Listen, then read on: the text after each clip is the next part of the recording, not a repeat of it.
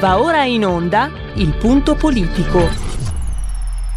Ma se non state attenti, i media vi faranno odiare le persone oppresse e amare quelle che opprimono. Malcolm X. C'è una radio, Radio Padania, che io capita qualche volta di ascoltarla ed è veramente una paura ascoltarla, una, c'è una rabbia, una, un odio che è totale e non si può nemmeno pensare a fare spallucce, pensare che questo odio, siccome è irrazionale, occorre in qualche modo dimenticarlo. Occorre in qualche modo farlo rientrare nel dibattito politico. E poi sguatteri del padrone un cazzo. Sguatteri del padrone un beneamato cazzo. Vi invito però ad ascoltare ogni giorno per 5 minuti Radio Padania Libera.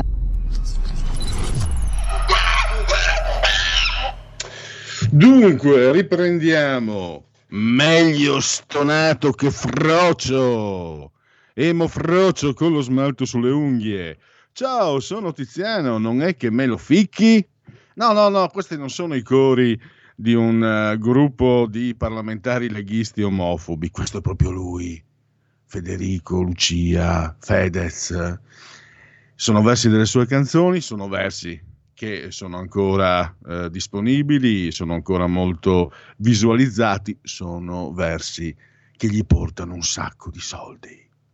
Ah, non è andata meglio con, proprio con i trans, di cui si è fatto paladino, definiti in modo spregiativo tipe con la sorpresa del rapper Meneghino. E con le donne, vacche e troie. E poi si è sposato la Ferragni mm, non so se è contenta o se corrisponde, non lo so, non lo so, bisogna chiederglielo a lui. Insomma, eh, questo è il punto e, e, bisognerebbe forse che per coerenza Fedez cantasse un vecchio brano di Renato Zero, uno che eh, pagava di persona eh, andando, andando, a provocare i, i costumi eh, del, di, di 50 anni fa. La canzone era Soldi, soldi, soldi, mani protese, sguardi ingordi. Ne parleremo con Massimo Arcangeli qui a RPL, la vostra voce, la vostra radio. Chi si abbona a RPL Campolto Cent'anni, meditate gente, meditate. Con Franco Amicucci invece, sociologo, fondatore di Schilla, che è una società di digital learning, eh, le mie pronunce, eh, parleremo di telelavoro e smart working. Erroneamente usiamo, abbiamo, io sì, eh, non so, credo anche molti altri sicuramente, non so voi, li abbiamo usati come fossero, eh, come avessero un valore sinonimico tra loro, sinonimico tra loro, eh? E invece no, eh no, sono due situazioni completamente diverse. Una di queste addirittura è nociva, è dannosa per il lavoro, l'altra invece è indispensabile, è migliorativa, è il futuro. Eh, il professor Amicucci ci spiegherà le differenze, affinità e divergenze, più divergenze che affinità. Poi avremo eh, per l'angolo dedicato alla scrittura, parola di scrittore, Massimo Ansaldo, che è avvocato ma anche scrittore, eh, un libro che eh, si intitola si intitola, ve lo dico subito, qualcosa da tacere, chiedo scusa, non l'avevo sotto mano, qualcosa da tacere, eh, Fratelli Frilli Editori, collana Super Noir, 228 pagine, 14 euro e spicci. In questo uh, noir si parla di uno stupro che coinvolge una ragazza dell'alta borghesia genovese. E mi fermo qui. Suspense. Mentre direi poi avremo, eh, grazie a Roberto Colombo, io sotto di comando saldamente regia tecnica per lo spazio Parlamento Lino Petazzi della Lega ovviamente, è pleonastico eh, ricordarlo. Eh, avremo anche genetriaci, un po' di, di proiezioni demoscopiche, i sondaggi. E poi tra poco, anzi direi che possiamo già partire adesso, con Francesco eh, Borgonovo, che ha smascherato ulteriori, eh, ulteriore, diciamo, mh, mm, scandalo, io lo chiamo scandalo, no? cioè che sulla legge Zana ci siano associazioni LGBT che nel caso venga approvata, ci guadagneranno quattro palmenti e che Zan stesso sia l'azionista di maggioranza col 52% di una di queste associazioni, francamente, in altri tempi sarebbe stato indicato come grosso scandalo, ma altri tempi. Allora, via con lo speciale terza pagina.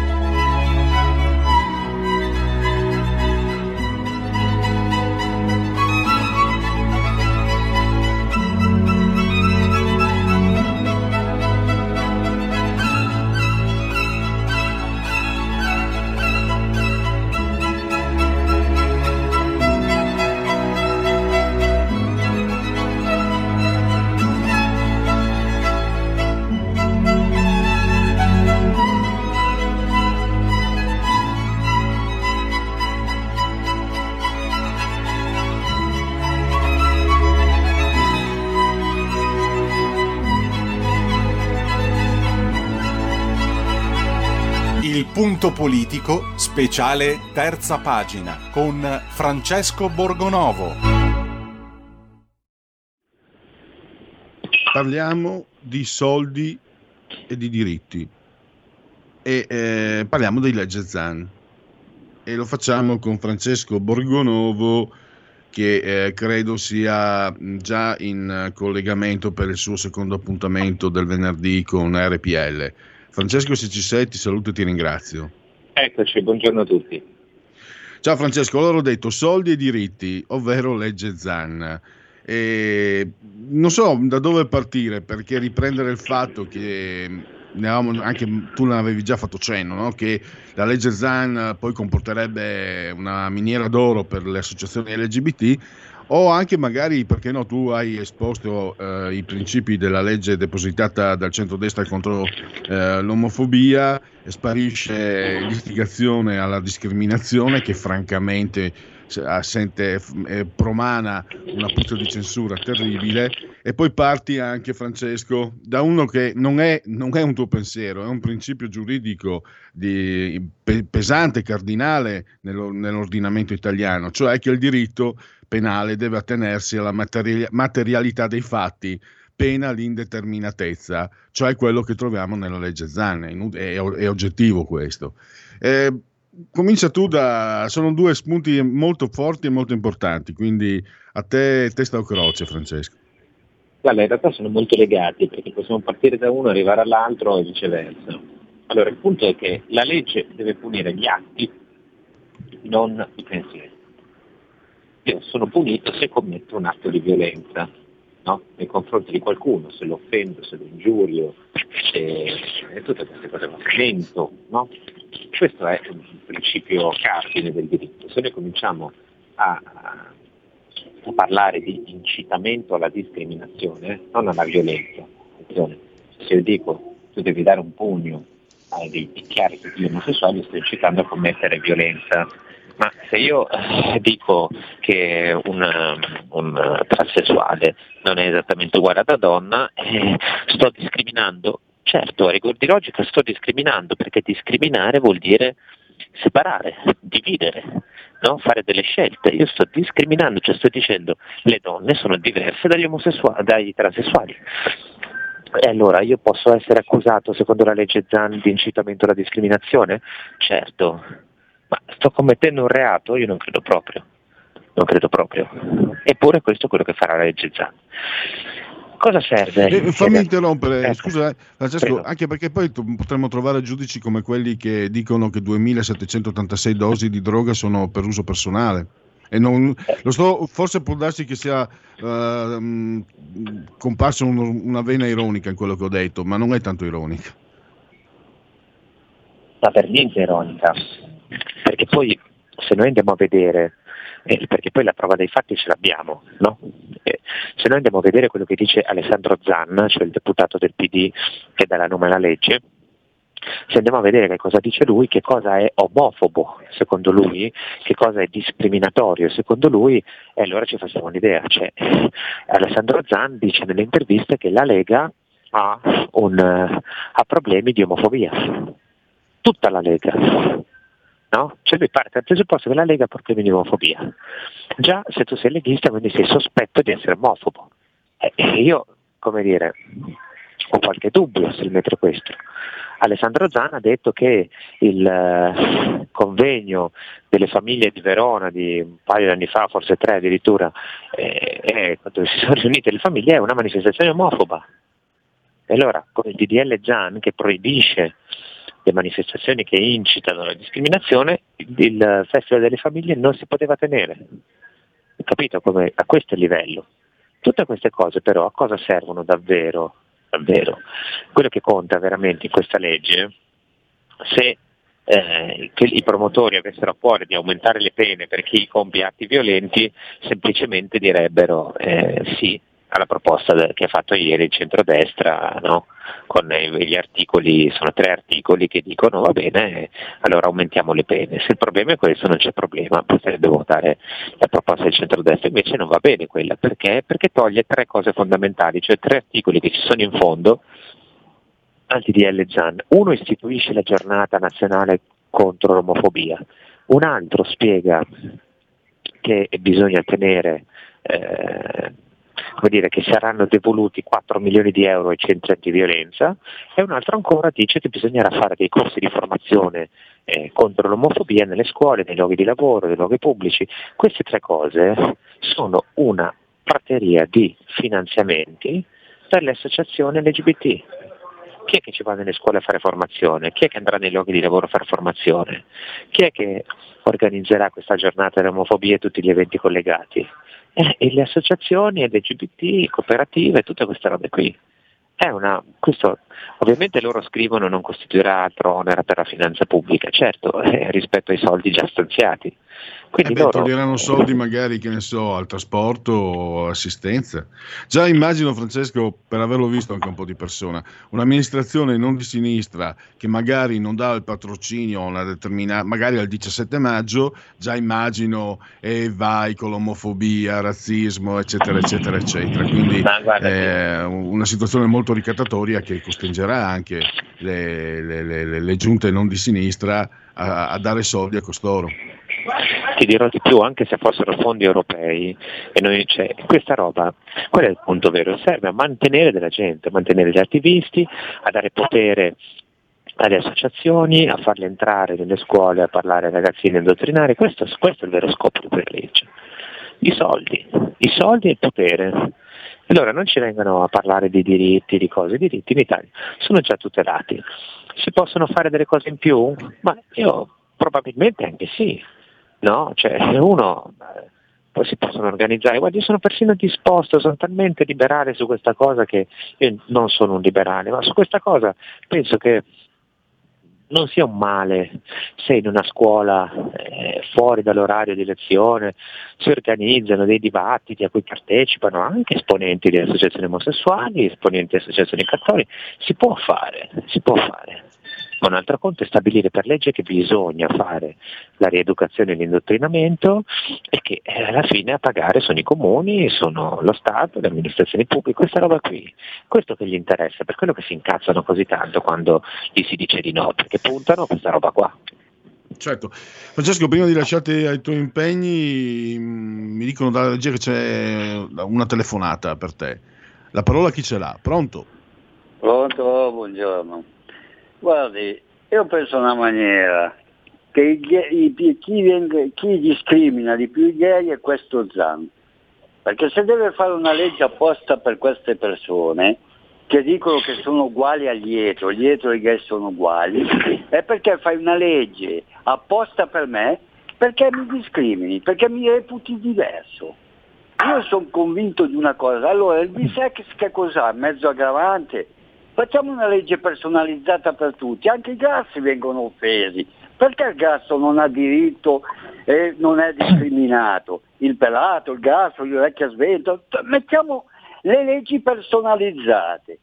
Io sono convinto invece che questi qua hanno trovato il sistema perché sanno che di gay ce n'è tanti per tirare consensi hanno bisogno di consensi, così vuol dire le prossime elezioni quando ci saranno, a parte quello che ha detto ha ragione per mantenere tutte queste associazioni inutili che non servono, avranno consensi, perché anche quello che è di destra poi andrà sulla sinistra o andrà a votare questi qua, perché lottano per i loro diritti. Per me è tutto un giro, perché in Italia non Grazie. si fa niente per niente. Gra- Grazie. Stavo pensando, agganciandomi a quello che diceva il, l'ascoltatore Francesco, che è una specie di, di, di, dire, di, fondi ai partiti, di soldi ai partiti direttamente, no? agganciandomi a quello che diceva lui, perché poi queste associazioni faranno politica anche sul territorio in favore eh, di, sicuramente non della Lega. Ecco. Eh, ma questi appunto finanziamenti associazioni che sono politiche, perché questa visione anche dell'omosessualità è politica. Io non so quanti siano esattamente gay in Italia, non credo che sia una sicuramente una mossa anche elettorale perché c'è una parte di sinistra che sui diritti c'è, sicuramente c'è un interesse elettorale, non so poi in realtà quanta gente di destra sia d'accordo, vedo anche dei gay che sono contrari, anche perché si può dire che uno è gay solo se, se scrive l'arcigay o se sostiene il DDL ZAN, ci può essere un gay di destra e di sinistra avranno le posizioni contrarie. Invece loro tentano di ridurre tutta l'identità sessuale, cioè dire se, se, tu sei gay allora devi far parte di queste associazioni, devi seguire questo pensiero, devi fare una serie di cose, questo è il punto anche che va incontro a quello che dice il nostro spettatore. Poi io, guardate, eh, la Costituzione dice che no, noi, io non penso che noi siamo tutti uguali, noi non siamo uguali, siamo tutti diversi, ciascuno di noi, ogni singolo individuo è diverso dagli altri, eh, ogni comunità è diversa dall'altra, eh, donne e uomini sono diversi, eterosessuali e omosessuali sono diversi, transessuali, cioè, tutti siamo diversi, però di fronte alla legge siamo tutti uguali. Questo lo dice la Costituzione. I diritti ci sono già per tutti. Tu non puoi oggi, io guarda, ho sotto gli occhi il 7 settimanale Corriere della Sera, articolo di Roberto Saviano che dice se dire a due gay fate schifo, prenderle calci diventerà un crimine, sarà un crimine, non una bravata, ci penseranno tutti bene prima. Ma dire a due gay fate schifo, prenderle calci, è già un crimine. È già un crimine per la legge italiana, che prevede eventualmente anche delle aggravanti per futili motivi, per motivi abiessi, per tutte le altre cose. Francesco, scusami una domanda, eh, su, su, perché anch'io no, ho pensato lo stesso. Io so che se avessi scritto una cosa del genere nei miei tempi sulla Padania, c'era gente in gamba, soprattutto agli inizi, me l'avrebbero corretta, guarda che sbagliato. Una, una, volta mi è successo di aver scritto una cosa sbagliata, a mia insaputa, mi ha telefonato il redattore, molto cortese e anche molto eh, educativo, mi ha detto, oh, Pelle, guarda che è sbagliato, te lo devo togliere. Eh beh, ah, io mi sono scusato, ho detto, caspita, pensavo, ero convinto, eccetera. Adesso la sto facendo lunga. Cioè il fatto che sia rimasto sulla pagina un errore del genere, che sia rimasta l'indicazione che eh, picchiare due, due, omosessuali non è reato, ma solo una bravata, che sia rimasto anche addirittura sul titolo, la dice lunga. Questo errore. A te l'avrebbe corretto, scusa Belpietro, scusa se tu devi fatti tuoi, te l'avrebbe corretta Belpietro, penso, tu sei il vice direttore, il direttore te l'avrebbe corretto, immagino. Non, il punto è che questo non è un errore, questa è una menzogna, è diverso questo è il punto. No? Ah, così, cioè bravo. Sta mentendo scientemente, sta dicendo una cosa che non è vera, poi ci sono anche qualcuno, io penso persino che ci sia gente a destra che esagera, dice che DL Zan farà diventare gay i nostri figli, ma non è vero, questo non è vero. Ci sono delle osservazioni puntuali sulla lettera del testo, cioè sui i, i singoli articoli del testo, che sono disposto a discutere con tutti i savianos del mondo vengano con il testo alla mano, oggi persino Michele Serra su Repubblica dice ma io questa cosa dell'identità di genere non l'ho ben capita. Ecco, bravo. Sappia Michele Serra che per aver detto la stessa cosa, cioè che non condividono il punto dell'identità di genere, le lesbiche vengono insultate quotidianamente dagli stessi omosessuali che chiedono di non essere insultati. Quindi le associazioni LGBT che tifano per il DDL ZAN se il DDL Zan venisse approvato potrebbero essere condannate per odio verso le lesbiche, capito? Quindi questa roba è un castroneria di proporzioni giganti che ha mille casini, controindicazioni, cortocircuiti, parti scritte male, cioè è veramente una cosa brutta e pericolosa. Poi se vogliono discuterne seriamente allora lo facciano. Io devo ancora trovare qualcuno disposto a discutere seriamente sui singoli articoli non l'ho ancora trovato. Quando lo troverò eh, vedremo che ha ragione. Benissimo, allora eh, io ti saluto, ti ringrazio. Eh, buona domenica naturalmente, che tu lavori lo stesso. E lunedì eh, ricordo il doppio appuntamento mm, alle 9.30 per i subalterni e poi alle 16.05 con il punto uh, politico. Eh, a te la parola per il comiato, Francesco. Io ringrazio tutti, vi do appuntamento lunedì, se non cambia qualcosa perché potrebbe essere, potrebbe succedere, però in teoria lunedì dovremmo avere tra gli ospiti anche Giorgio Bracardi che oggi è stato evocato questa mattina nella puntata di Piccola Patria, quindi speriamo ci ha dato la sua disponibilità. Giorgio Bracardi è un colpazzo fantastico, è un mito per me quelli della mia età. Palle, palle. Tra l'altro c'è un video dove lui attacca su YouTube dove lui attacca in modo sorprendente Arbore, tra l'altro. È un, è un, grande personaggio, un grande comico un po' dimenticato oggi e abbiamo pensato così di, di farlo parlare. Scusa Francesco, guarda che è un grande colpo per quelli della mia età, Bracardi era uno che aveva rotto gli schemi, riuscendo, riuscendo a, a, farsi comunque, eh, lavorava appunto alto gradimento, la radio RAI, eh, però rompeva gli schemi, era una rottura degli schemi enorme, senza essere magari mh, avere un'immagine tra virgolette eversiva, ma spaccava gli schemi in una maniera straordinaria. Scusa, ma mi ha dato molto entusiasmo il fatto che RPL tu, riesca, tu sia riuscito a portare, riesca a portare Giorgio Bracardi. Eh, per me Speriamo perché mi ha detto che lui la mattina non si, si alza più tardi delle nove e mezza, però mi ha dato la disponibilità, quindi speriamo che, di riuscire a svegliarlo in tempo e ad averlo, quindi eh, tentiamo, insomma, se no lo, lo, lo, chiameremo dopo, comunque è confermato, per cui speriamo, io vi do appuntamento lunedì per piccola patria e poi nel pomeriggio di nuovo punto politico. Intanto grazie a tutti, buon. Grazie a te, complimenti ancora. Ciao Francesco.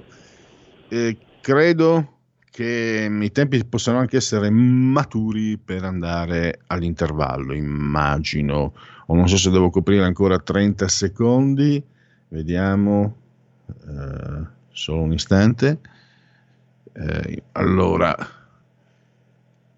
do l'apertura dell'ANSA.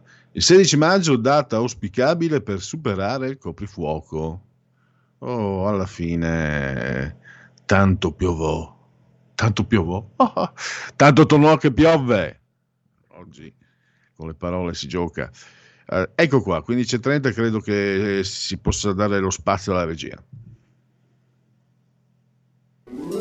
Stai ascoltando RPL. la tua voce libera, senza filtri né censura. La tua radio.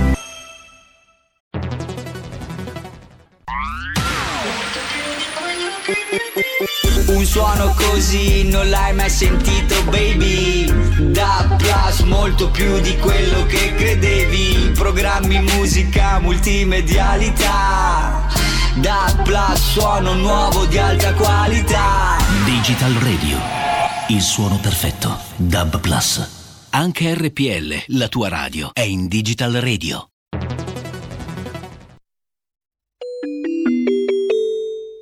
Due per mille alla Lega. Sostieni la Lega con la tua firma. Scrivi il codice D43 sulla tua dichiarazione dei redditi. Assegnare il tuo 2 per 1000 al codice D43, D43, D43 non costa nulla. Aiutaci ad aiutarti. Il tuo supporto è prezioso. Ricorda, D43 per il tuo 2 per 1000 alla Lega di Salvini. Porta con te ovunque RPL la tua radio. Scarica l'applicazione per smartphone o tablet dal tuo store o dal sito radiorpl.it. Cosa aspetti?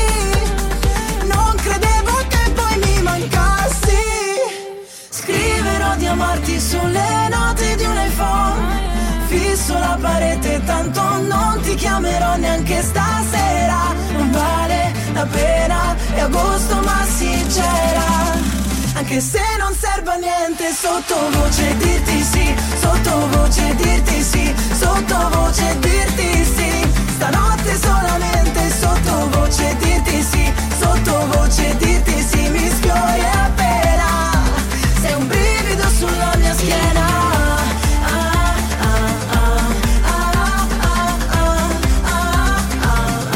Sulla mia schiena. Mirando alla la pared pensando en llamarte.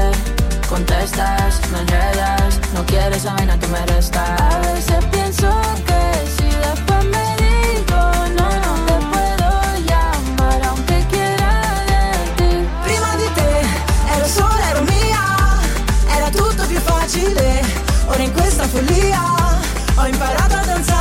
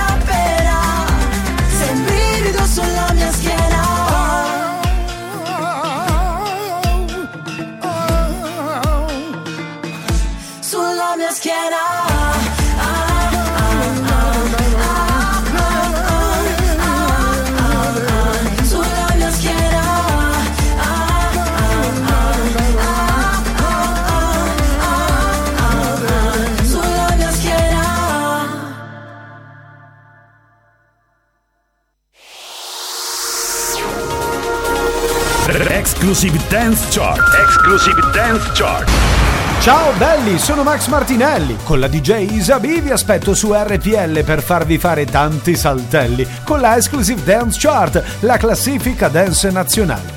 Dalle 23 il sabato, se avete voglia di dance, vi aspetto su RPL con la Exclusive Dance Chart. Tanti saltelli con la B e il Martinelli su RPL. Exclusive Dance Chart.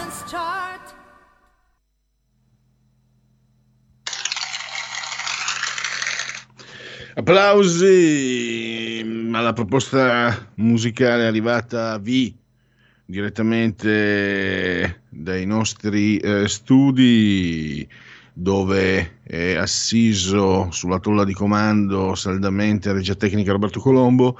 Lui lì in uh, smart working o telelavoro? No scusate.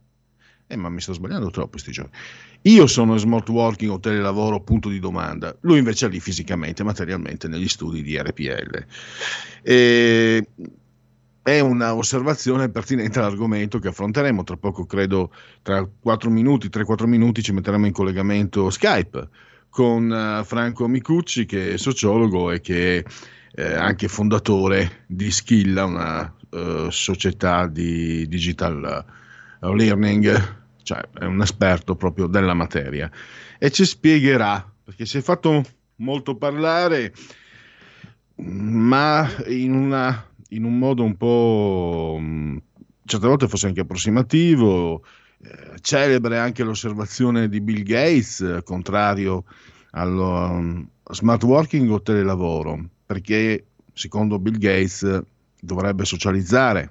In realtà ve lo dico io il padrone non vuole il telelavoro perché ti vuole lì, ti vuole sotto controllo, ma soprattutto sa che se mette, mette, succede, non so se lo facevate da, lo faceva qualcuno che conoscevo, non io, se strofinate due lucertole si sbranano tra di loro come fossero draghi, è una cosa orrenda, incredibile, schifo, incredibilmente schifosa, ma io ho visto qualcuno che lo faceva, vabbè, pazienza, quando ero piccolo.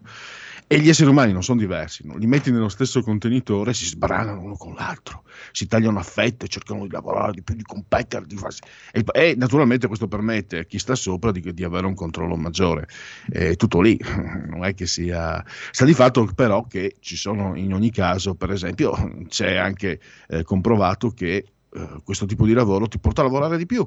Eh, soprattutto magari sto parlando per attività come, con, di concetto si diceva una volta, impiegato d'ordine e impiegato di concetto.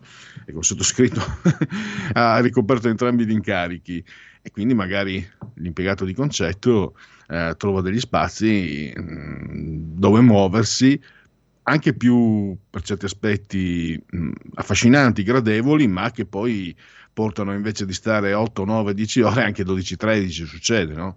Eh, ma insomma, queste, queste sono osservazioni sto facendo anch'io l'errore no? di osservazioni un po' superficiali e approssimative. Avremo l'esperto tra due minuti eh, che, che, ci spiegherà un po' come stanno le cose. Io ricordo anche eh, situazioni sindacali, mh, mm, i sindacati che dei sindacati sono arrivati segnali anche per quello che ricordo io abbastanza in contrapposizione, no? c'è chi diceva è un danno per il lavoratore, c'è chi diceva che invece eh, sarebbe stato un danno lavorare fisicamente in queste condizioni, perché poi alla fine mh, si parla, siamo arrivati a parlare di smart working per, come effetto del, del Covid.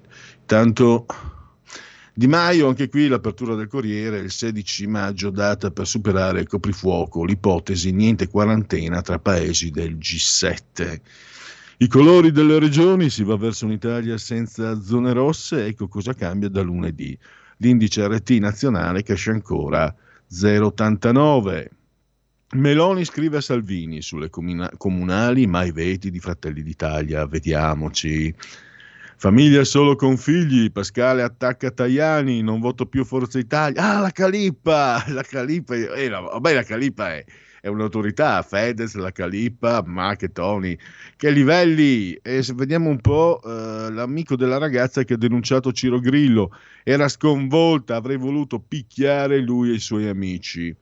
E poi eccolo qua, il mio il mio idolo Romelu Lukaku, da bambino sognavo l'Inter, Ibra vuole vincere per sé.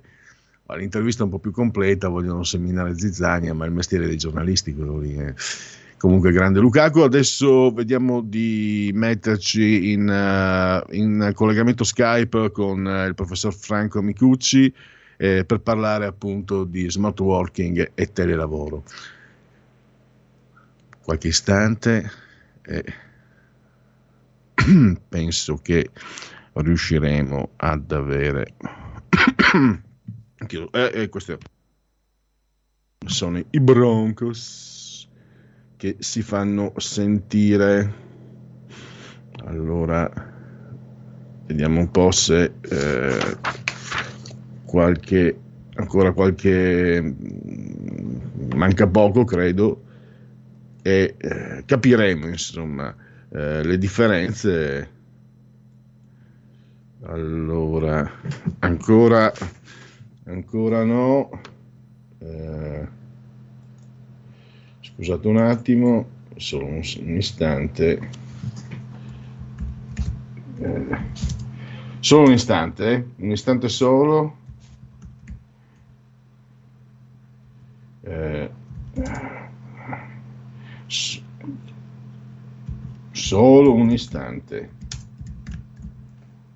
Solo un istante, c'è qualche problema tecnico per raggiungere il professor eh, Micucci eh, via Skype eh, e vediamo se riusciamo a sopperire questo impasse, eh, gli inconvenienti della diretta. Eh,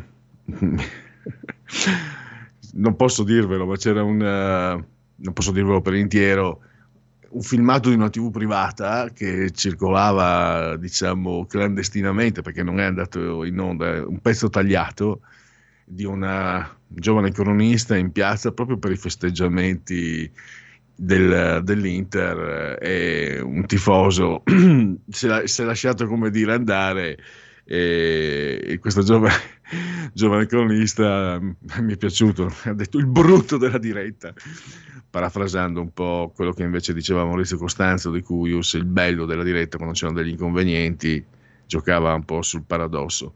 Allora, vediamo. Ah, intanto c'è una telefonata. Pronto? Ciao Pierluigi. Ciao, eccolo là il cracchignolo. Eh, eh, come si chiama? Anni quattro pistole. Il professor Occultis e Doppio Room e Salasso e Frankie Bellevan. Eh, comunque, Morning. comunque, settimana scorsa, nonostante il terrore che ho delle siringhe e degli aghi, un terrore folle, sono andato all'ospedale e mi hanno siringato col Pfizer, quelli che chiamano Pfizer. Mm? Io lo chiamo Pfizer perché è un cognome tedesco. Vabbè, io lo chiamo, non, non, so come chiamarlo, lo chiamo Pfizer, eh, ma eh. tanto si capisce insomma. Sì, sì, l'importante pro, pro, è capirsi. Comunque... Sì, con la PF visto... dovrebbe, hai ragione tu, con la PF dovrebbe essere comunque di origine tedesca sicuramente. Eh, Pfizer è tedesco, deve dire Pisa, poi dopo ognuno dice come vuole. Heil Pfizer! Ja, jawohl. Sprechen Sie Deutsch? No, tu parles français? Um, un peu. Un peu. Beh, je, ho, ho un po' di sangue francese, ma eh, lo parlavo, mi, mi, arrangiavo molto bene quando ero a scuola, perché ah. mh, mm, negli anni sco- scolastici e post-scolastici, perché eh, adesso devo dire, non avendone più l'occasione, per di... adesso ho scoperto che riesco a leggerlo abbastanza bene. Ho letto un paio allora... di libri in francese negli ultimi anni che mi ha, allora... mi ha dato piacere. Allora, dimmi invece, eh, questa eh. esperienza con il, con il vaccino, eh, la consigli?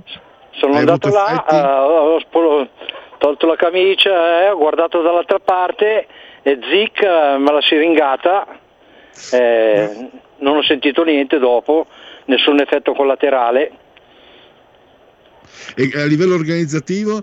Eh, io ah, ho letto perfetto. un articolo del nostro Antonino Danna che è andato organizzato a, alla Lombardia ha descritto un po' ha, ha riportato mi sembra che le cose stiano andando bene a dispetto di coloro che Guarda, avevano criticato tanto, non senza Guarda. ragione alcune volte la sanità lombarda, ma sta funzionando e mi sembra che le cose stiano andando come, come si deve. Guarda Pierluigi, per quello che è esperienza personale hanno fatto le cose veramente di un pragmatismo che solo i lombardi possono fare. Veramente. 448, appuntamento alla talora, due minuti di fila proprio aspettare, eh? un via uno sotto l'altro, sembrava una catena di montaggio, proprio funzionante al massimo, bravi. Non avevo dubbi. Eh. E ti devo lasciare, adesso vediamo se abbiamo... Niente, No, allora... una domanda, una eh, domanda, Grazie una domanda. ascoltatore. Eh, non riusciamo ad avere il collegamento Skype col professor Amicucci, ma lo abbiamo comunque, quindi quello che più conta potremo eh, sentire le informazioni che lui ci darà su smart working e telelavoro. Innanzitutto un grazie e un benvenuto al professor Am- Amicucci. Benvenuto professore, grazie per la sua disponibilità Grazie, RPL. grazie, grazie. Allora, partiamo da, da- da questo eh, uso forse improprio no? di telelavoro e smart working, uso sinonimico, quasi fossero la stessa cosa, non sono proprio la stessa cosa, c'è, eh, eh, c'è chi ne dice bene e chi ne dice male, professore ci aiuti a capire, a capire come stanno le cose. Intanto lo smart working per legge c'era anche prima della pandemia, ma era frutto di un accordo individuale. Eh, ecco, lo smart working nella sua natura vera è quella di una libera scelta tra imprese e lavoratori che concordano modalità flessibili un po' al lavoro e un po' eh, in altre parti a casa, ma non necessariamente solo a casa. Uno può andare anche, se trova un bel posto vicino a casa in un bar e può lavorare anche lì. Questa sarebbe la vera natura della flessibilità concordata a vantaggio sia della persona che dell'impresa, quindi deve essere concordata. Quello che abbiamo vissuto è stata un'esperienza for- forzata, non era mai successo nella storia che in contemporanea 5 o 6 milioni di persone si sono trovate a casa. Quello l'abbiamo chiamato smart working, ma in effetti era una forma di lavoro a distanza forzata e qui certo c'è chi ne dice bene e c'è chi ne dice male perché le esperienze sono state positive e negative. Vediamole, chi si è trovato con una casa che aveva già una sua casa con la connessione ben fatta, magari anche un piccolo giardino e uno, e uno spazio per essere indipendente, chiaramente ha vissuto tutti i vantaggi del lavorare a casa. Chi si è trovato casa piccola, difficoltà di connessione, i figli che dovevano fare la didattica a distanza e lui essere connesso al lavoro, chiaramente lì è stato a volte, abbiamo vissuto caos familiari. Quindi eh, questa è una cosa che non può essere chiaramente improvvisata, ma in questo caso è stata forzata e come tale alcuni eh, la, la, vogliono ancora proseguire perché ne hanno visto tutti i vantaggi di minor traffico, di minori spese, di maggiore flessibilità anche, ma altri invece non vedrò l'ora di tornare al lavoro perché per stare con i colleghi magari oppure perché vivono un disagio nel posto di lavoro a casa. Ma dal punto di vista diciamo, della, della funzionalità volevo capire anche, professore. Eh, quali sono le, le prospettive? Quali sono, ci sono sicuramente ovviamente delle, delle, degli ambiti di lavoro che sono più che vengono addirittura favoriti da questa pratica e altri che ovviamente la, la vedono come impossibile. Mi sembra. Assolutamente. Allora, gli studi che sono stati fatti anche in Italia anche a livello internazionale collocano l'Italia con un potenziale di 38% dei lavoratori hanno la possibilità anche di lavorare a distanza, in questa, in questa uh, dimensione.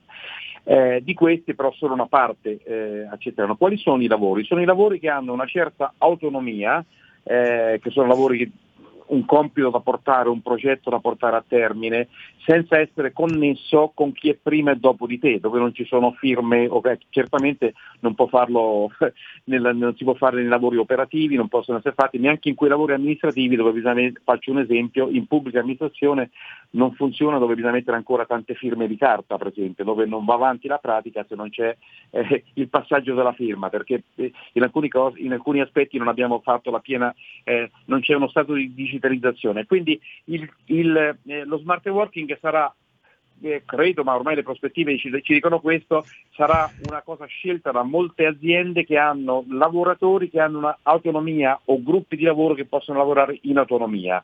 In autonomia dove non c'è legato al controllo del cartellino, il controllo della... Eh, non è un lavoro a cottimo per dire, no? legato al tempo, legato alle cose, ma legato essenzialmente a concludere quella, quel progetto. Per cui uno eh, con questa autonomia chiaramente viene assolutamente facilitato, se sceglie anche una flessibilità di orario, se c'è da accompagnare il bambino a scuola lo può accompagnare, recupera dopo, recupera, cosa che non è possibile invece per alcuni lavori perché chiaramente se io sono a un call center, se sono in lavoro anche, che c'era anche prima, potrebbe, eh, si faceva da casa ma è strettamente vincolata a una presenza comunque perché è legata al rapporto con i clienti, è legata al rapporto con, eh, con i fornitori in questo caso, quindi è legato io lo chiamo un'area di lavoro chiaramente privilegiata che, è, che, ha, che ha questo tipo di possibilità che deve avere competenze digitali, deve avere usare, saper usare il computer, i programmi e quindi deve avere anche una media eh, di, di, di, così, di, professionalità anche medio-alta che deve avere. Ecco, questo, questa è una fase dove non è possibile ancora per tutti fare questo.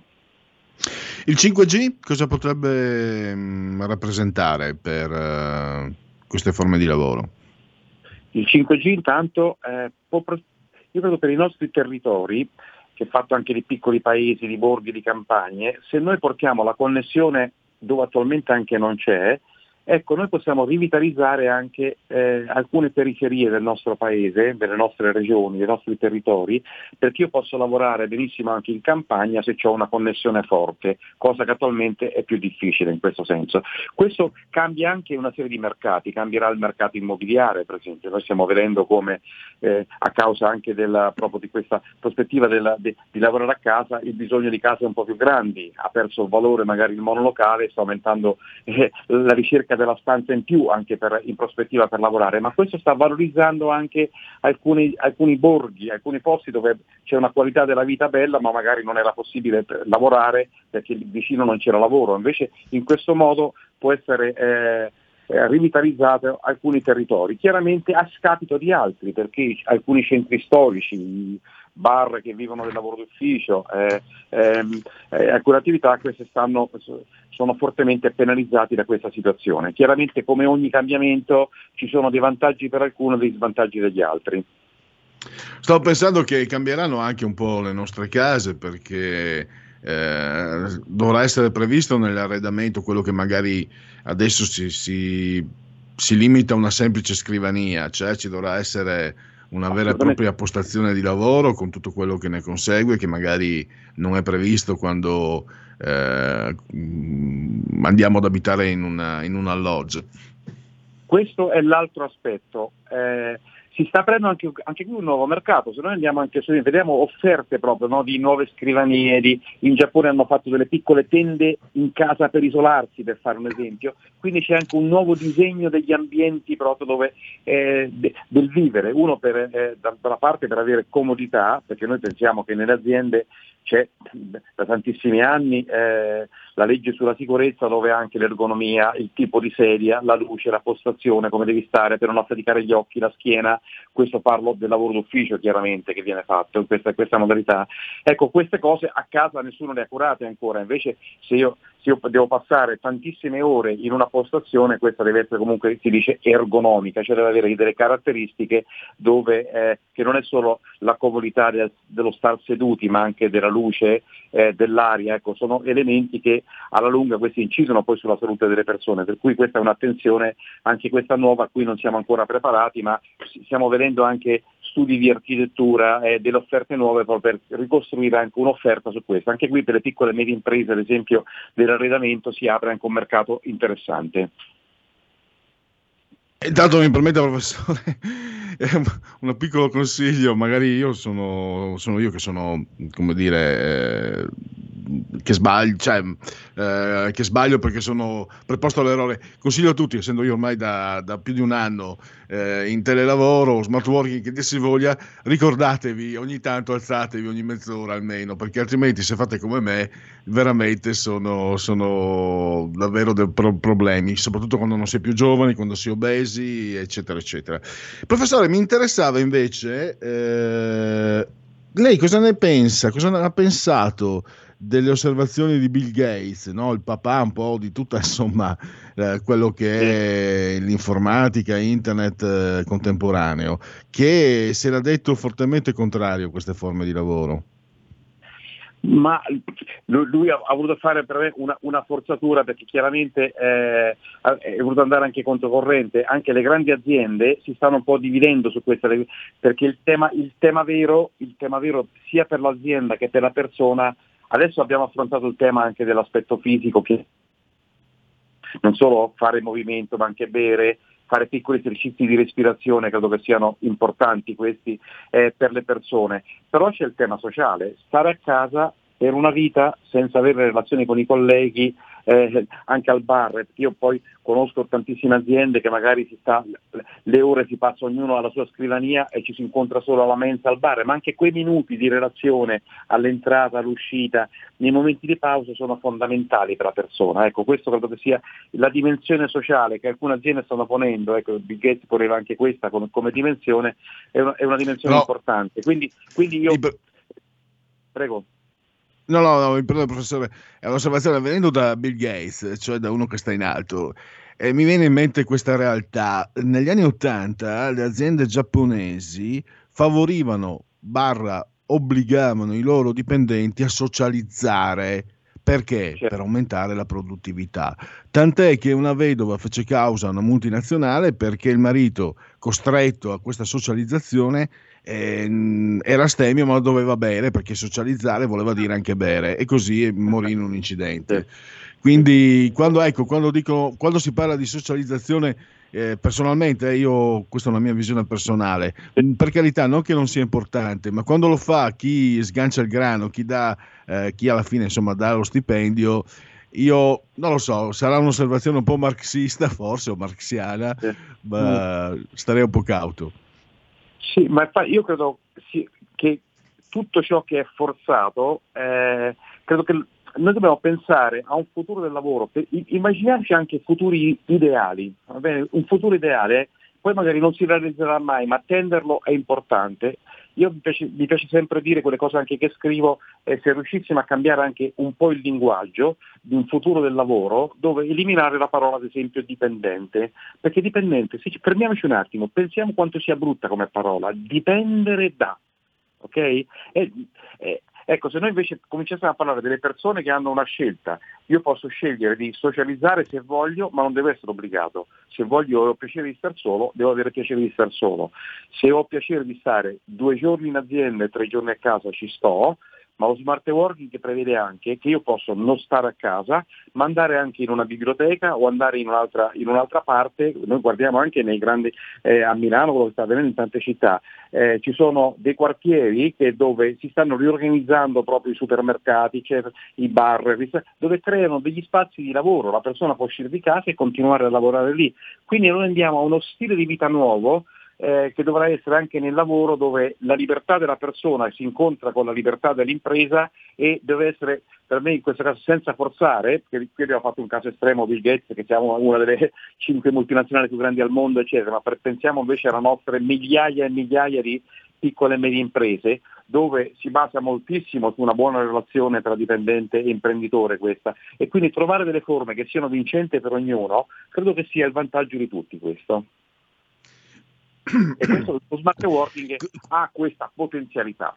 Non è un miracolo, non è, non va né demonizzato né santificato, va proprio gestito eh, con equilibrio a seconda delle situazioni. Ecco, eh, abbiamo solo un minuto, una domanda. Quante- quanto siamo lontani da quella flessibilità? Una parola che secondo me può essere letta in andata e ritorno, può essere negativa, può essere positiva invece. La flessibilità per ottimizzare per tutti, sia per, eh, per chi, la- per chi lavora e, mm, e per coloro che comunque orbitano intorno a questa dimensione. Eh, a livello di burocrazia, a livello generale, perché magari ci sono anche rigidità da parte di, di- noi persone stesse, insomma, no? Quanto, quanto manca? Siamo lontani, siamo vicini, siamo prossimi?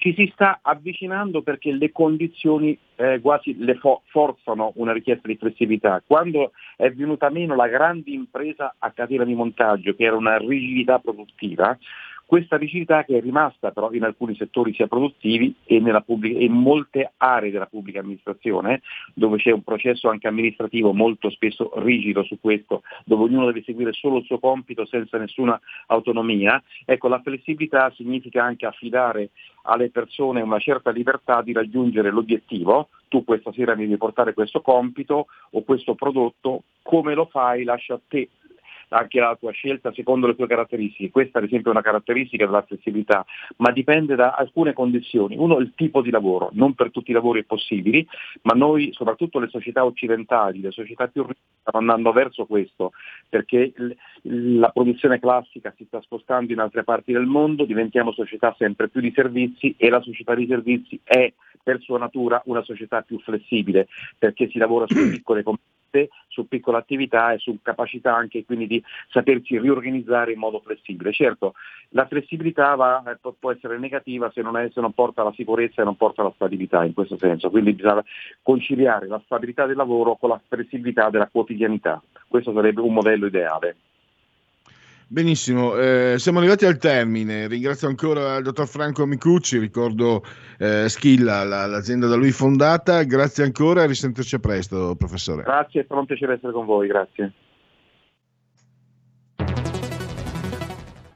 Il futuro appartiene a chi fa squadra.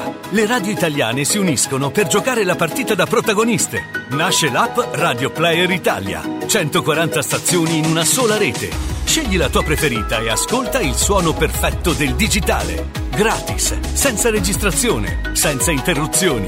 Compatibile con tutti i device. Le notizie, la compagnia, la musica scelta da chi la ama, la conosce e la vive. Scarica Radio Player Italia. Il futuro batte con la radio nel cuore.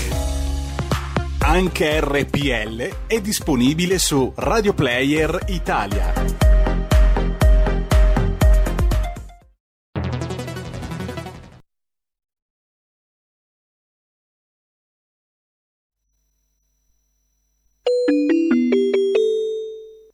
Due per mille alla Lega. Sostieni la Lega con la tua firma. Scrivi il codice D43 sulla tua dichiarazione dei redditi. Assegnare il tuo 2 per 1000 al codice D43, D43, D43 non costa nulla. Aiutaci ad aiutarti. Il tuo supporto è prezioso. Ricorda, D43 per il tuo 2 per 1000 alla Lega di Salvini. Stai ascoltando RPL. la tua voce libera, senza filtri né censura. La tua radio. Cheers, nothing, hold the tears. What for something can we drink? Drink to nothing, can we toast to the pain? Let's toast to the pain. Walking through West LA, baby in Westwood chain. Swinging like my move, sit around and watch cartoons. In the crib, sipping tea, bad bitch on Zoom. I don't care that I'm alone, I just wanna die happy. Make a couple M's, invest it back and make it last me. I wanna see my friends and I don't wanna be depressed. Let's toast to the pain and let's toast to the stress. Like cheers, here's to nothing, hold the tears. What for something can we drink? Drink to nothing, can we toast to the pain? Yeah, cheers, here's to nothing, can we drink? Drink to something, here's to years of feeling nothing, can we toast to the pain? Let's toast to the pain.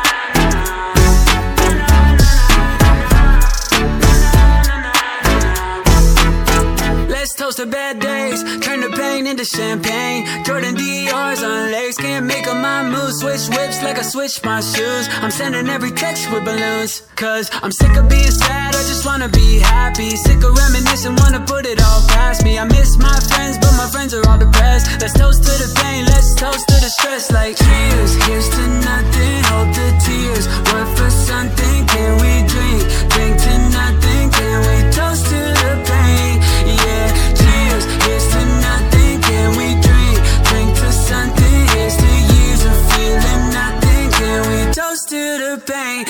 touch to the beat.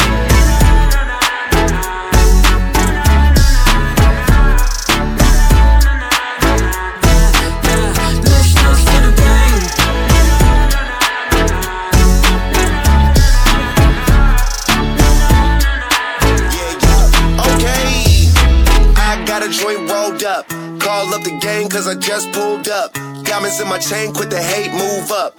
Always first place, I don't hang with losers. And I done seen way too many problems today. I just need a bottle and a bad little model. She don't need no title when I'm smoking on loud. So is everyone around them, and the checks keep coming. So my hands keep counting like damn. Throw me something, I don't pass. I keep on puffing, and them cones she keep on stuffing. Every day we get high. I ain't making no plans.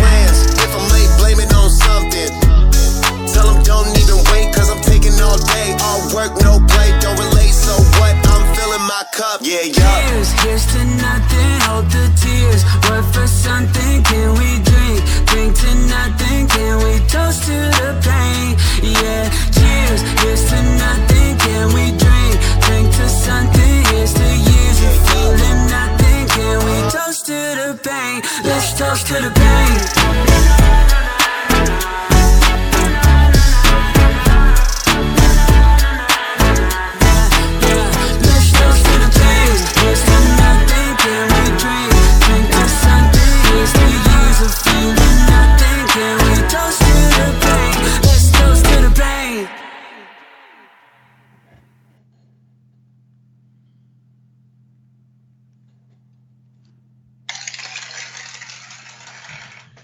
Sempre applausi al nostro comparto tecnico per la proposta musicale. Andiamo avanti tra cinque minuti.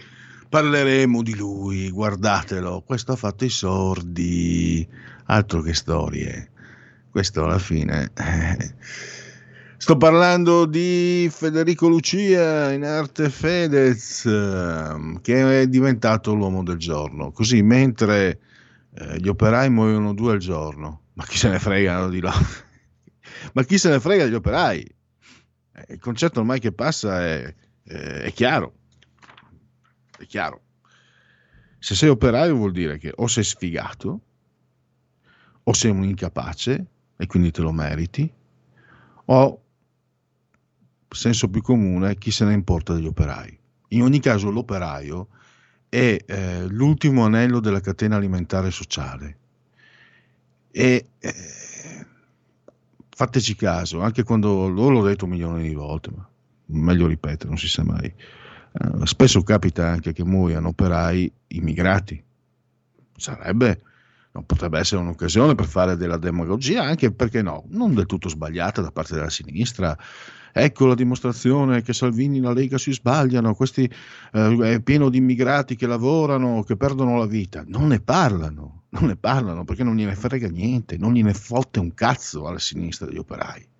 E tutti lì dietro la stampa, il Corriere, Repubblica, il giornale delle sinistre, quindi che dovrebbe essere degli operai, io gli schemi vecchi, antichi, parlano dell'LGBT, Fedez, il razzismo leghista, l'omofobia leghista, eccetera. Dell'operaio che crepa non gliene fotte un cazzo. Ehm, ecco perché da ex operaio mi sono permesso di dire una volta, se vedo un operaio con in mano Repubblica, mi scappa un calcio in culo, mi scappa un calcio in culo, perché cioè, a meno che non si informi sul- sulle azioni del nemico, se sei operaio, tu questa gente, sinceramente, minimo devi tenertene lontano. Lo dico da operaio perché, perché lo impari anche, lo impari quando, quando sei operaio, insomma, anche uno un po' gnoccolone, tontolone come me, alla fine un pochino, e se sveglia fuori a poco, e per carità, capisci chi vuole manipolarti, chi vuole approfittare, chi, ne, chi cerca di sfruttarti in qualche maniera, lo capisci, non è che ci voglia, che ci voglia molto. E quindi per questo dico, se vede un operaio con Repubblica, giuro che gli do un calcio in culo. Però sta di fatto, io rido, però intanto i dati sono quelli, ogni tanto, ogni tanto ehm, qui in questa trasmissione un- una o due volte l'anno chiamo qualche esponente anche dei sindacati per parlare degli infortuni e, e dei morti sul lavoro. Quindi, però, gli altri, che anche chi ha potere politico e, e- e dovrebbe stare da quella parte, vedo che viva, viva Fedez, viva eh, i diritti homo, trans, eccetera, eccetera, ma dell'operaio che crepa. Allora non gliene fotte un cazzo, neanche se crepa un operaio trans, un transessuale o una transessuale operaia che crepa, non gliene fotte un cazzo. Chi se ne frega di quegli operai? Sfigati, via, via. Anche, gio- anche per i giovani stessi ormai, da anni, sfigato, fallito. Vabbè. Lo dico, se chi è operaio, voglio essere chiaro, magari c'è- c'è- ci sono ascoltatori nuovi, ho fatto per anni l'operaio, sono figlio di operai, se lo dico, lo dico proprio con cognizione di causa. Pronto? Mi dicono che c'è un'ascoltatrice. Pronto? Buongiorno, eh, allora chi se ne frega degli operai ma chi se ne frega anche di questo regime dittatoriale, nel senso che non so se oh, io mi sono collegata da pochissimo e non so se avete già dato la notizia che eh, un ragazzo di 18 anni in classe si rifiutava di portare la mascherina eh, non so perché mh, avrà avuto sicuramente insomma 18 anni, magari un ragazzo vuole anche un pochino andare controcorrente, insomma l'età della ribellione, l'hanno portato via e l'hanno messo una settimana a fare il TSO. Quindi chi se ne frega di magari di parliamo di fede, parliamo dei diritti del, del DDL ZAN, dei diritti di tutti parliamo, ma non di tutti, di tutti quelli che vogliono loro, ma non nel- del diritto di un ragazzo che è stato rovinato da questo stato dittatoriale, perché con questa pseudo pandemia che colpisce lo 0,02%, i poveri, poveri- i poveri 0,0 che vogliono andare contro vengono portati a fare il TSO. Allora noi parliamo dei diritti di tutti, ma non parliamo di un ragazzo di 18 anni che è stato portato e rovinato perché non voleva portare Va la bene. mascherina in questo stato dittatoriale. Grazie. Io in, uno- io in un ambiente chiuso non vorrei che le persone non indossassero la mascherina, però non per questo, non per questo rifilerei loro il trattamento del genere. Comunque, va bene, eh, telefonate libere, io separo, separo completamente, non c'entra, c'entra niente i diritti. Sì, c'è il discorso della mascherina, ragazzo che viene portato via, insomma, indossa la mascherina, viene allontanato, stop, non è che cioè, portare via è chiaro che è un gesto. Parte che la notizia non l'ho sentita, quindi va anche verificata. Poi anche la percentuale della signora sulla, eh, sul fatto della pandemia voglio verificarla perché così su- sui due piedi vorrei anche, perché i negazionisti certe volte pur di portare la verità dalla parte loro giocano con i numeri, con le cifre e, e rischiano di fare danni.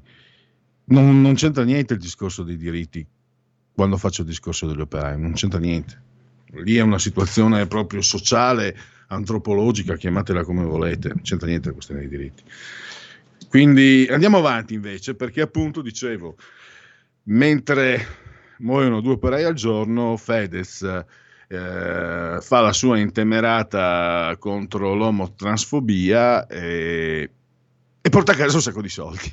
Allora, ne ha parlato il professor Massimo Arcangeli, che credo eh, sia già al nostro, il nostro collegamento, collegato con noi. Professore, se c'è, eh, Sì, sì, sono. benvenuto e grazie per essere nei nostri microfoni. Grazie.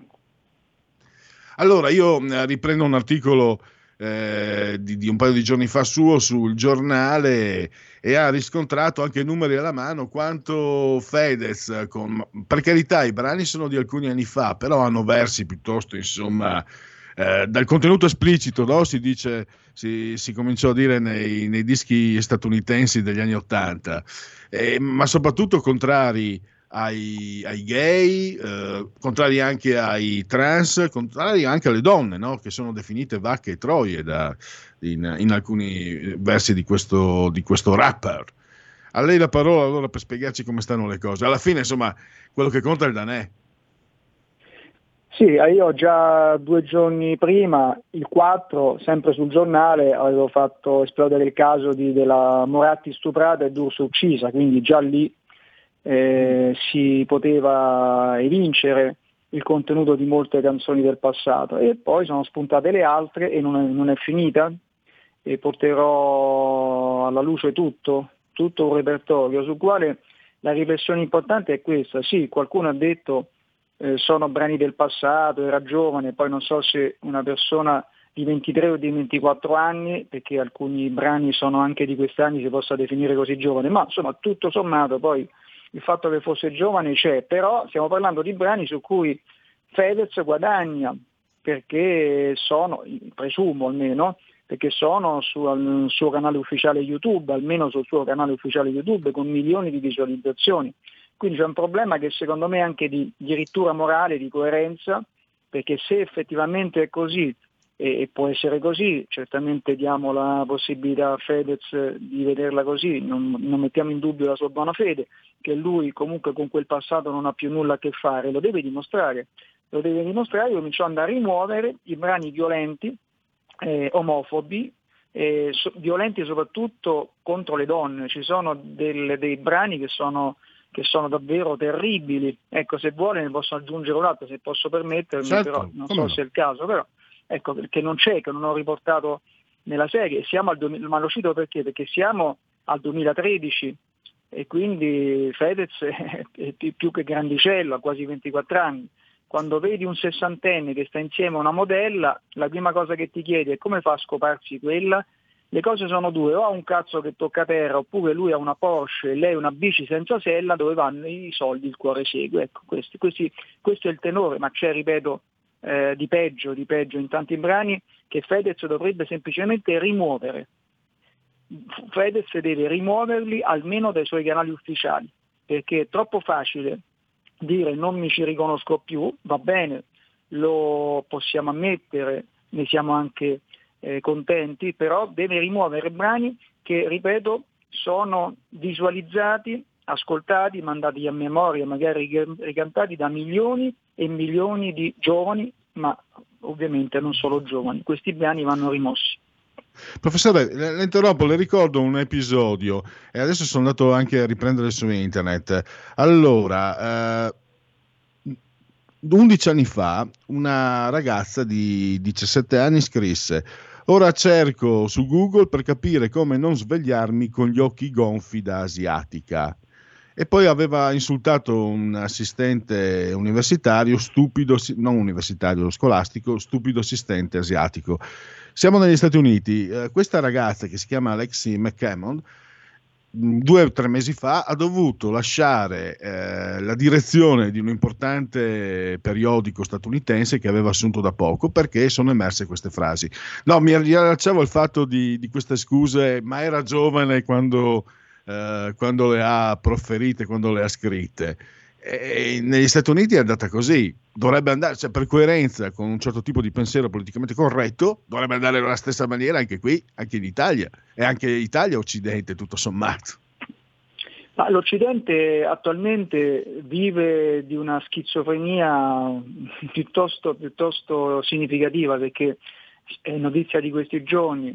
Oltreoceano eh, qualcuno solleva il problema di una giostra disneyana eh, perché il bacio tra una principessa dormiente e il principe mh, mm, non è così eh, al passo coi tempi e quindi ovviamente siamo ancora di fronte a un fenomeno come quello di cui stiamo parlando, il politicamente corretto e poi ovviamente se ne potrebbero aggiungere tanti altri. Ecco, lì ci sono gli eccessi contrari di un politicamente corretto che rasenta la follia se non la raggiunge proprio.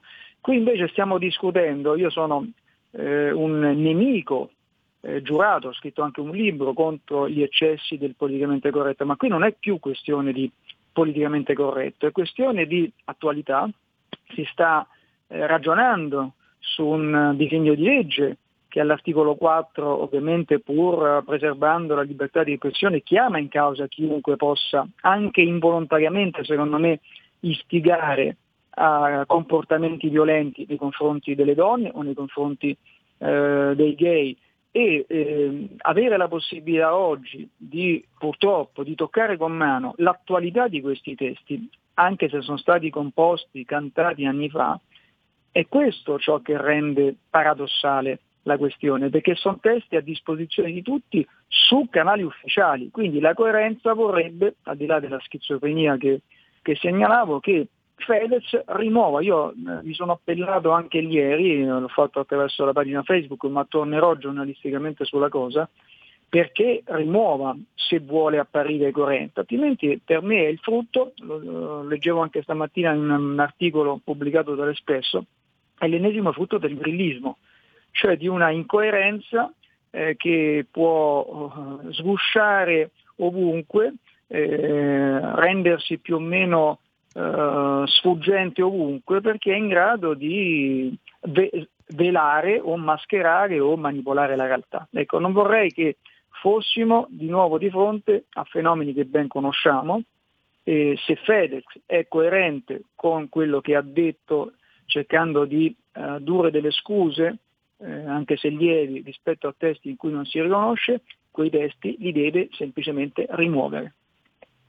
Tra l'altro, professore, eh, era preferibile comunque una società nella quale ci si potesse esprimere non uso a caso il termine in modo scapigliato come Fedez, non mi insulti professore, lei, so che ho, visto che ha scritto anche un libro sulla scapigliatura eh, milanese che tra l'altro è anche tra il periodo eh, poetico che io preferisco, italiano, tra i miei preferiti.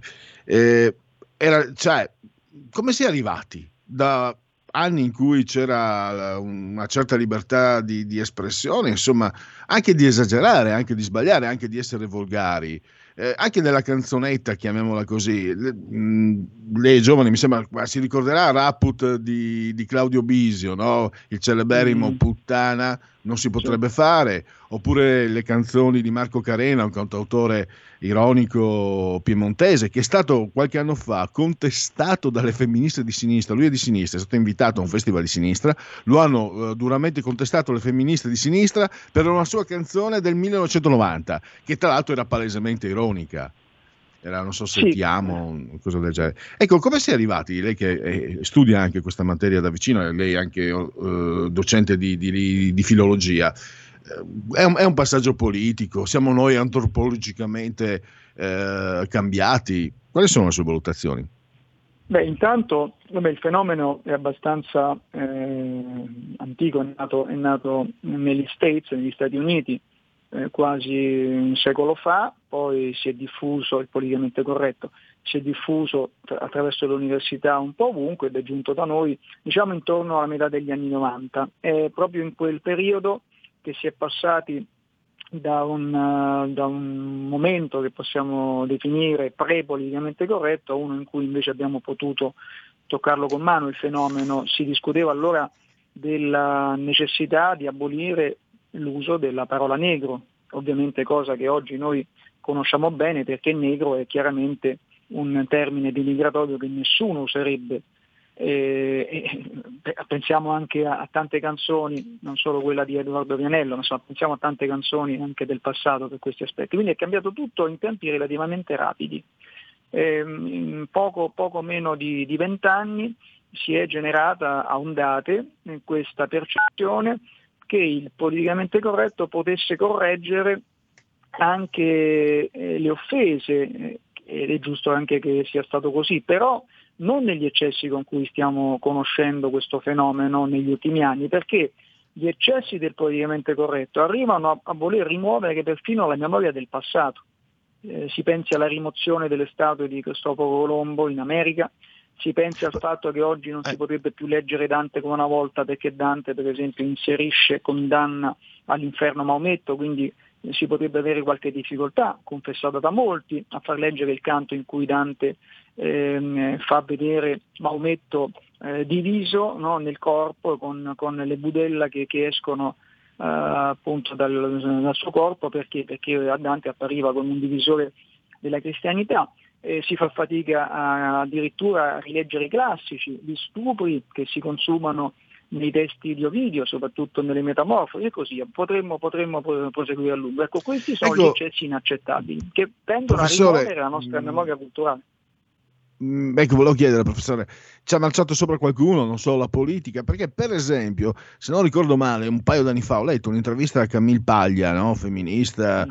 eh, statunitense, che spiegava come sia stata, ci sia stata, lei ha detto, c'è stata un'eterogenesi dei fini, perché quando noi abbiamo lottato per il politicamente corretto negli anni 70, dice Camille Paglia, Paglia eh, volevamo proteggere le minoranze, non arrivare addirittura alla, tironni- alla tirannia delle minoranze, che è l'opposto per certi aspetti. Sì, beh, io mi sono battuto in tanti anni, anche linguisticamente parlando, per, per eh, la dignità della donna perché effettivamente basterebbe pensare anche solo alla storia della pubblicità e, e quindi ai tanti stereotipi, alcuni violenti non solo americani ma anche europei, eh, che fortunatamente ci siamo lasciati alle spalle. Però è vero, siamo passati ma da un accesso all'altro però non, colpa, non certo per colpa delle donne, non certo per colpa delle femministe, che per, alcune delle quali peraltro sono critiche anche nei confronti del eh, disegno di legge di cui stiamo parlando, quello appunto di Zan. Il problema è proprio la percezione di una moralizzazione che dovrebbe rendere eh, il mondo privo di qualunque forma di conflitti, cosa che è impossibile e questo ha una ricaduta in, importante e dannosa anche sulle nuove generazioni perché stiamo togliendo alle nuove generazioni anche le, la memoria del nostro passato. Il nostro passato, anche quello scomodo, va ricordato, quello lontano, perché serve come mh, mm, eh, misuratore del presente e per, per provare ad azzerare qualunque idea di un passato nefando, certamente lontanissimo dal nostro presente, non aiuta perché vuol dire azzerare e cancellare la storia. E purtroppo sì, più che la politica è proprio un'ondata di perbenismo di matrice puritana che dall'America si è, come in tanti altri casi, eh, diffusa in Europa e non solo in Europa, inondando un pochino tutti. Però ecco, la cosa più importante è questa schizofrenia di fondo, perché le donne non protestano in massa di fronte ai testi di Fedez, visto che questi testi, ripeto, pur essendo testi del passato, sono testi che circolano in rete. Questa vuole essere anche una provocazione. Le donne si dovrebbero indignare di fronte a questi testi, soprattutto perché se poi uno va a vedere i commenti a molti di questi testi, parliamo di commenti recenti o recentissimi. Quindi chi eh, continua ad ascoltare queste canzoni, che sono, lo ribadisco, in canali ufficiali eh, di Fedez, quindi Fedez potrebbe rimuoverli questi brani, sono anche giovani della nostra generazione, comunque utenti che su questi testi continuano ad andare, perché parliamo di testi che superano, dicevo, le, i milioni di visualizzazioni, cioè il famoso eh, brano eh, Tutto il contrario, quello in cui le offese stavolta sono a Tiziano Ferro, che sul canale YouTube Fedez Channel appunto, di Fedez ha superato i 12 milioni di visualizzazioni. Eh, quindi parliamo di una omofobia eh, di, una, di, un, di, una, misoginia, di una violenza nei confronti delle donne, che io stesso, ripeto, che sono nemico giurato degli eccessi del politicamente corretto, ho difficoltà anche solo a, ad affrontarla nella lettura. Sono testi terribili e non c'è nessuna giustificazione riporta, artistica. Professore, mi, mi perdoni, lei riporta nel suo articolo anche un fatto eh, anche se poi adesso c'è una realtà processuale, c'è un testimone pro, un testimone contro. Cioè, eh, Fedez avrebbe preso a pugni un suo, chiamiamolo collega, che gli aveva dato del gay, dell'omosessuale. E questo sì. è prendere a pugni qualcuno che ti, dà che ti dà dell'omosessuale vuol dire essere omofobo a casa mia. Guardi, su questo però c'è, c'è, un processo in corso perché le sì. versioni sono contrastanti, come appunto io dico nel, nell'articolo eh, Fedex dice di non, aver, di non aver dato nessun pugno, il DJ invece interessato dice di sì, il processo è ripreso. Però si capisce che, che, Fedez non era, si era offeso sentendosi dare dell'omosessuale, quello, quello mi sembra Beh, che sia abbastanza oggettivo. Mi sembra che ci sia stata una domanda, però scaturita da un intervento, un commento precedente di questo DJ che a Fedez evidentemente non eh, piaceva che era di qualche mese precedente, e quel gay non dichiarato ne ha combinato un'altra, scrisse il DJ, e quindi quando Fedez eh, trova, incontra in questo evento che si svolse vicino Lecco, eh, il DJ gli chiede conto di questa cosa, ma so, è vero che tu hai scritto questa cosa e lì deve essere poi successo qualcosa, senz'altro diverbio, eh, qualcuno dice il DJ, non solo il DJ, ah, sarebbe volato anche questo pugno, eh, però ripeto, lì eh, saranno i giudici poi a stabilire, sono comunque tutti sintomi, ecco, tutti i segni, tutti elementi che ci fanno capire che FedEx deve spiegare, deve spiegare. E poi ripeto, lo, lo dico per la terza volta, questi testi vanno rimossi, perché questi testi sono sui suoi canali ufficiali e continuano a essere letti da milioni di persone. E allora chiudo, eh, siamo alla fine. Eh, dopo aver letto il suo articolo, professore, mi è venuto in mente che per coerenza Fedez dovrebbe cantare Soldi, soldi, soldi, mani protese e sguardi ingordi di Renato Zero, uno che ai suoi tempi eh, era davvero provocatorio e pagava, pagava di persona. Sto parlando di 40-50 anni fa, quando eh, manifestarsi come Renato Zero era scandalo vero. Beh, insomma, sono abbastanza vecchio per ricordarmelo. Certo, certo, certo. Ecco, lì, qui parliamo di due esempi ovviamente nemmeno, nemmeno comparabili, perché sono anche espressioni di due climi culturali profondamente diversi. Lì c'era l'impegno vero e talvolta si pagava davvero eh, sulla propria pelle eh, anche scelte importanti ma dolorose per alcuni perché sappiamo quale poteva essere il clima eh, in quegli anni. Oggi invece si scivola da una posizione all'altra senza, eh, come se nulla fosse e non si spiega, si rimuove, eh, si finge di non capire, si ignora e purtroppo anche a voler ricordare poi tutto si fa fatica perché parliamo anche di numeri importanti, Fedez ha milioni di followers e quindi evidentemente si fa forte anche di questa posizione diciamo, di, di, potere, definiamola così, di potere comunque come influencer oltre che come artista, come rapper.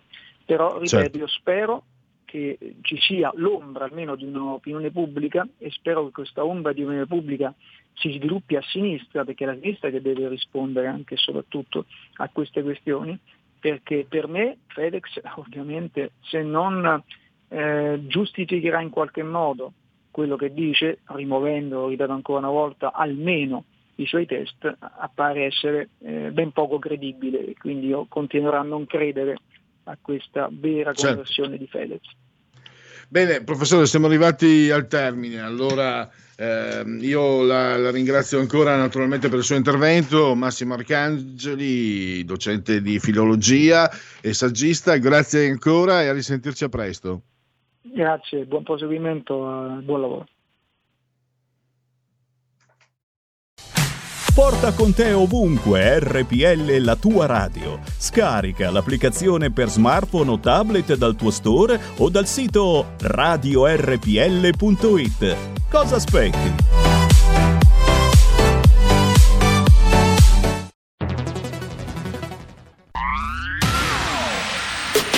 La radio si modifica, semplifica, da plus la musica purifica. Dove vuoi, dove vuoi, con chi vuoi, rilassati e vai. La digital radio non ti molla mai. Mi abbandono in questo viaggio, digitalizzo la frequenza con il suono che è uno spasso. Se penso a prima non ci credo, yo. Da plus è la svolta, qui lo dico e qui lo spiego. Digital Radio, il suono perfetto. Dub Plus. Anche RPL, la tua radio, è in Digital Radio. Stai ascoltando RPL. La tua voce libera, senza filtri né censura. La tua radio.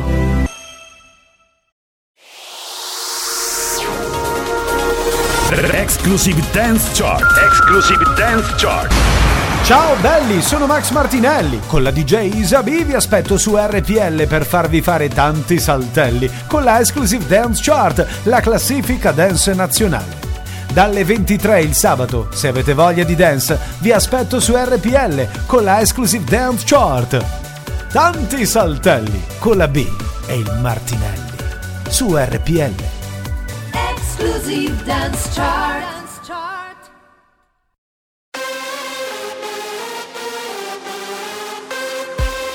Questa è la mia canzone e questa è la mia nazione e cantano le persone. Viva la vita! Credici ancora, anche quando la strada è in salita, anche se non migliora e comunque vada. Viva la vita, credici sempre, questa è la gente, controcorrente, nessuno ti invita, niente per niente. Credici amica, anche quando nessuno ti aiuta, anche quando è finita. Viva chi canta, viva la vita. Se non fossi qui dove saresti? E se fosse un film quale saresti? Tu, se io fossi qui cosa faresti? Se non fossi qui dove saresti? Questa è la mia canzone e questa è la mia nazione. Questa è la mia canzone e cantano le persone, questa è la mia canzone e questa è la mia nazione e cantano le persone, viva la vita!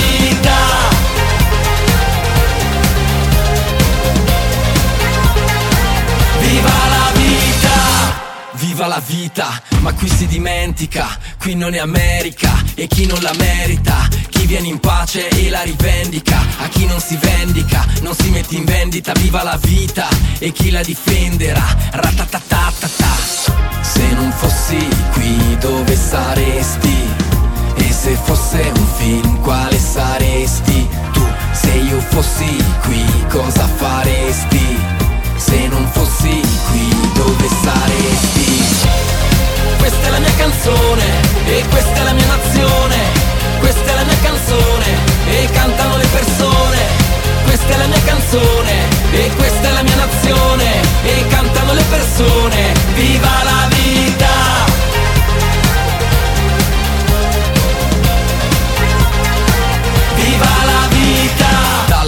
Capitale alla Sicilia puoi capitare. Sopra le ciglia delle montagne e poi nel fondo di questo mare. E ricordare non è più bello di vivere tutto come in eterno E credere che ci sarà di meglio. Andare a dormire o restare sveglio. Questa è l'Italia che fa compagnia. Chi scrive di notte una bella poesia. Chi fa due volte la stessa follia. Chi resta qui e non se ne va via. Santa Maria Se non fossi qui dove saresti?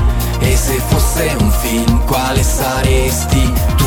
Se io fossi qui cosa faresti? Se non fossi qui dove saresti? Questa è la mia canzone e questa è la mia nazione Questa è la mia canzone e cantano le persone Questa è la mia canzone e questa è la mia nazione E cantano le persone Viva la vita! Questa è la mia canzone e questa è la mia nazione, questa è la mia canzone e cantano le persone. Questa è la mia canzone e questa è la mia nazione e cantano le persone. Viva la vita!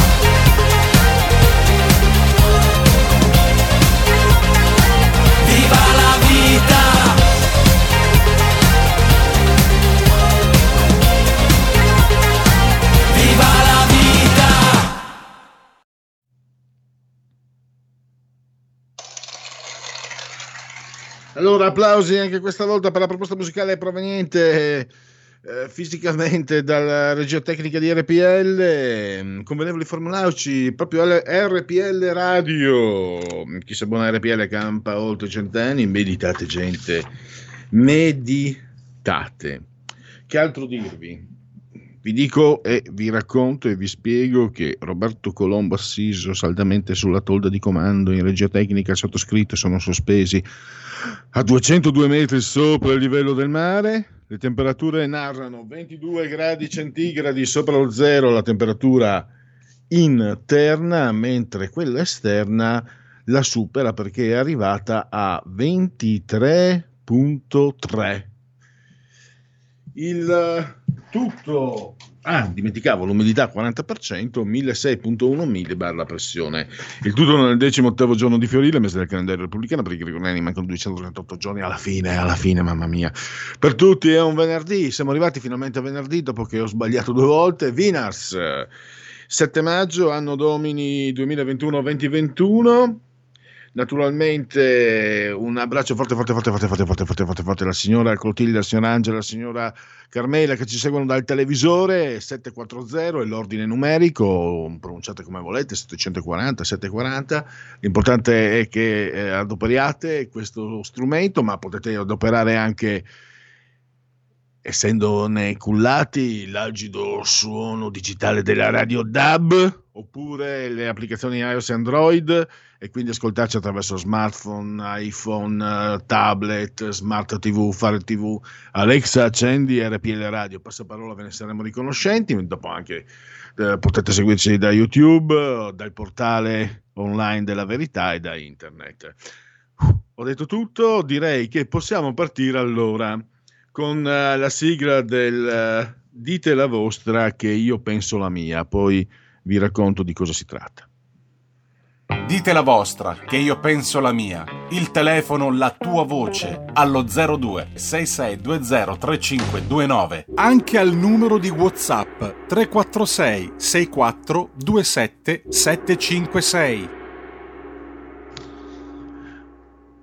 Ecco qua, mi viene in mente anche un brano di, di Umberto Bossi, lo sapete che aveva inciso anche delle canzoni, Ebbro, avevo letto il testo, avevo anche sentito, non era, non era neanche male devo dire, perché Ebbro? Perché ho messo in condivisione Juncker, ex presidente della Commissione europea, e qual è il tema? Tu, tu sei tien, dicevano i miei avi francesi, lo dicono anche adesso, ma essendo avi lo dicevano.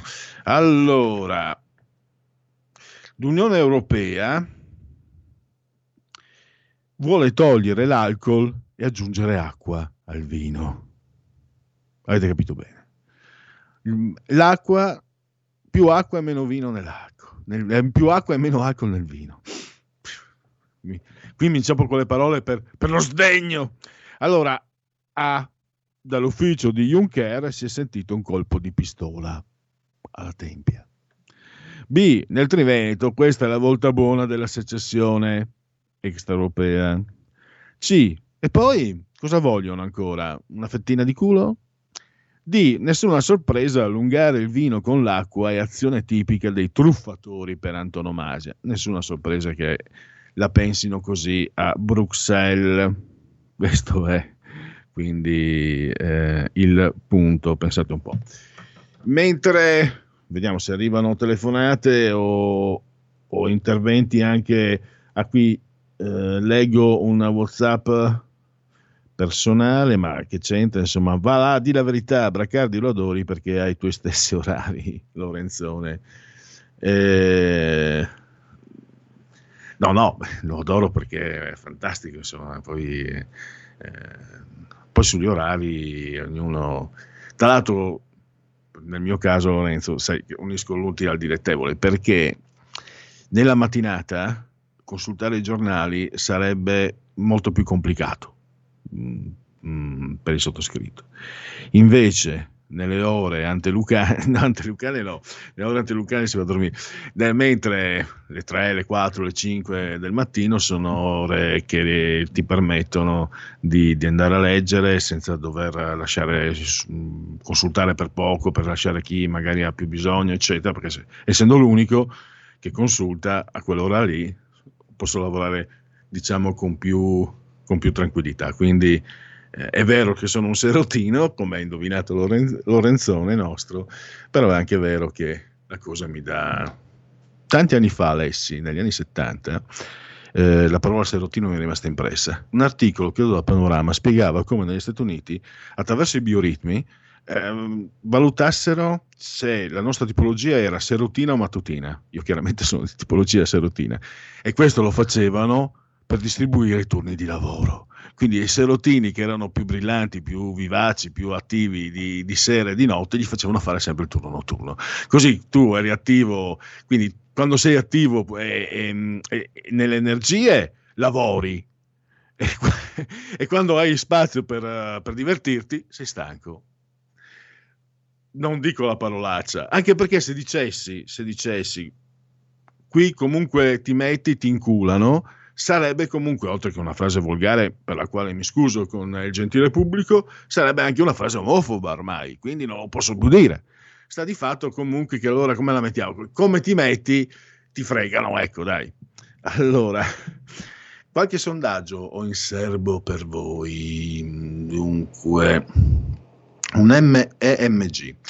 Intenzione di voto Lega 22,1, 5 Stelle 19, Tondo, secondo partito, qui quindi siamo con, uh, con uh, Conte, leaders, no, leader, no, senza la S. Fratelli d'Italia, terzo partito 17,6, il PD 16,8, Forza Italia 6,8, Italia Viva di Renzi addirittura 4,1, Azione Calenda 3,2. E questo è Istat. Vediamo un po'. Ancora MG, beh, qui sinistra italiana, più Europa, va bene, mm, possiamo anche, non se la prendano gli amici di eh, sinistra italiana, se andiamo oltre, e poi avevo anche da qualche parte, eccolo qua, un Istat, commercio de- al dettaglio a marzo 2021 si stima una variazione congiunturale pressoché nulla per le vendite al dettaglio, meno 0,1 eh, in valore più 0,1 in volume, che sinteti- sintetizza una crescita per i beni alimentari più 1,9 in valore, più 1,7 in volume e un calo per i non alimentari, meno 1,6 in valore più 1,1 in volume.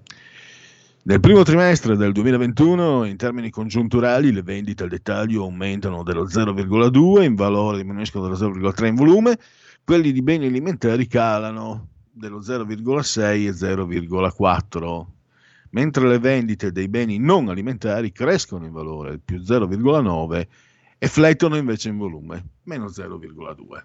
Quindi qui un po' eh, i numeri ci, ci danno questa, eh, questa immagine. Io torno a mettere in condivisione invece questa immagine, questa immagine horror sconsiglio se siete in condivisione Facebook con la pagina della radio, cioè se siete su Facebook sulla pagina della radio andate, andateci cauti perché ho messo in condivisione un'immagine sconcia, un'immagine horror, un'immagine splatter, un'immagine devastante, una brocca d'acqua rovesciata dentro una capiente coppa di vino rosso. Ah, eh, però l'Europa lo sta facendo. Quindi l'altro giorno hanno stabilito, hanno dato il via libera alle tarme e ai vermi mh, nel, nel, nel, no, nel, nostro desco, nella nostra mensa. E poi adesso anche l'acqua col vino. Io l'ho messo tra le opzioni, una fettina di culo un, no, ai maggiorenti di Bruxelles non è gradita. Ecco, questa è un'immagine horror, questa è un'immagine sconcia invece quella di Juncker, quella che eh, torno a mettere adesso, se la trovo, eccolo qua, eccolo qua, eccolo. Allè, guardatelo, guardatelo! Quest'uomo ha guidato per cinque anni l'Unione Europea. Pensate fra mh, cinque secoli le immagini dovrebbero restare, sì, resteranno senz'altro. Pensate chi vedrà queste immagini, cosa penserà? Un po' quando vedi eh, adesso il duce Stalin, Hitler, no? che dici spesso e volentieri sono effigiati eh, non so per quale motivo, suscitano anche mh, mm, un sentimento di, di ridicolo, no? eh, le immagini, le foto, ma soprattutto poi i filmati. Ha il profilo del baffone di Stalin. Il, il, Hitler ti verrebbe da ridere solo vederlo se non sapessi quello che ha combinato, idem per il duce, un più petto, eccetera. Ecco, guardate questo, questo, questo, questo signore qua. Allora, andiamo avanti. Eh, facciamo Segui la Lega, già che ci siamo, eh, prendiamoci avanti col lavoro. Segui la Lega è una trasmissione realizzata in convenzione con La Lega per Salvini Premier.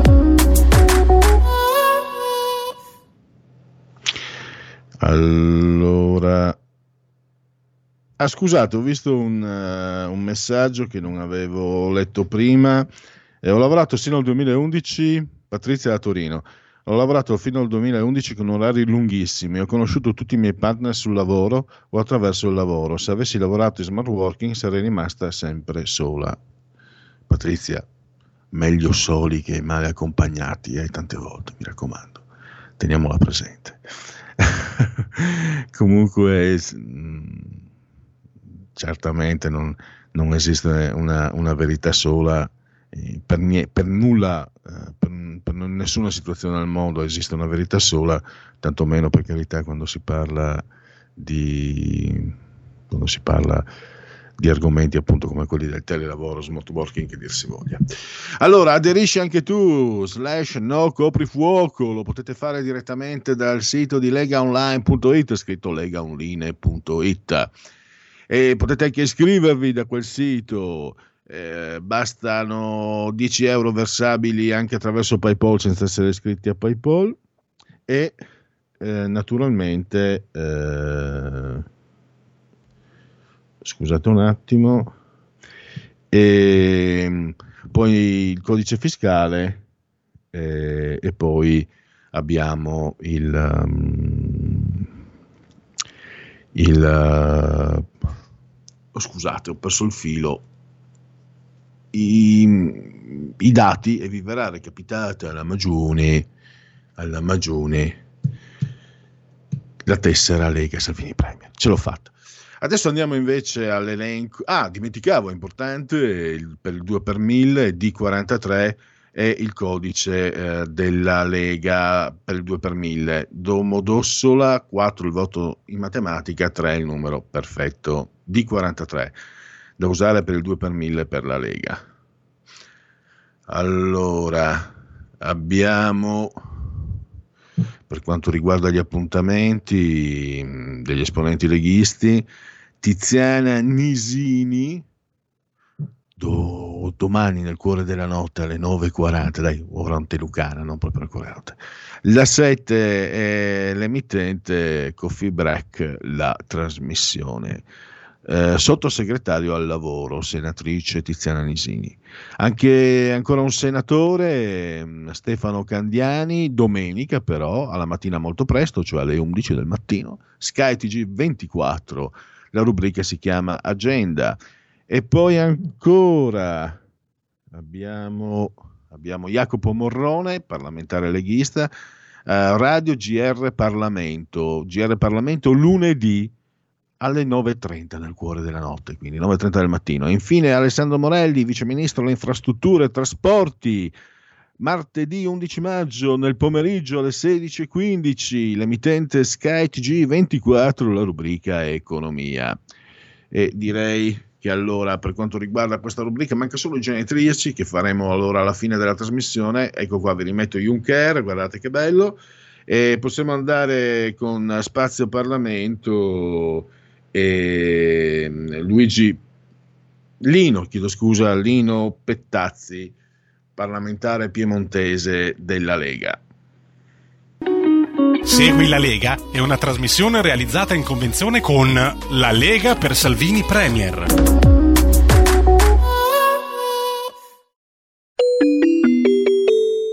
Qui Parlamento.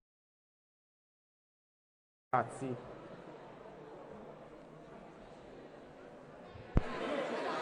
Grazie Presidente.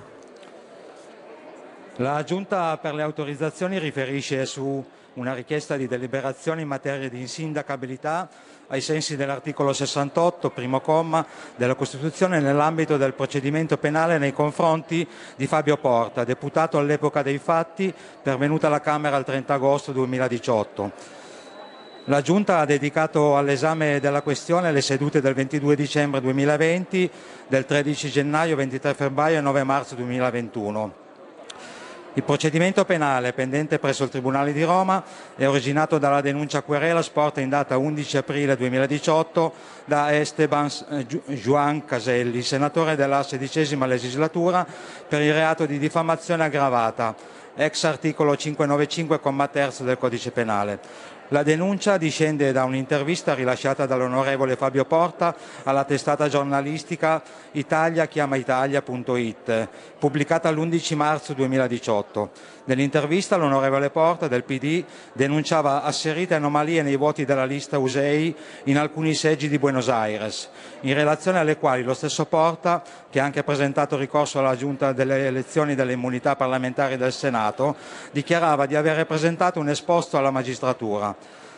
Nell'argomentare le ragioni per le quali, a suo avviso, i voti dell'USEI in Argentina presentassero anomalie, essendo passati dai 45.000 voti del 2013 ai 65.000 del 2018, di cui 60.000 nella sola Argentina, l'onorevole Porta affermava che è una situazione inversa a quella che successe con Caselli, passato da 60.000 a 6.000 voti.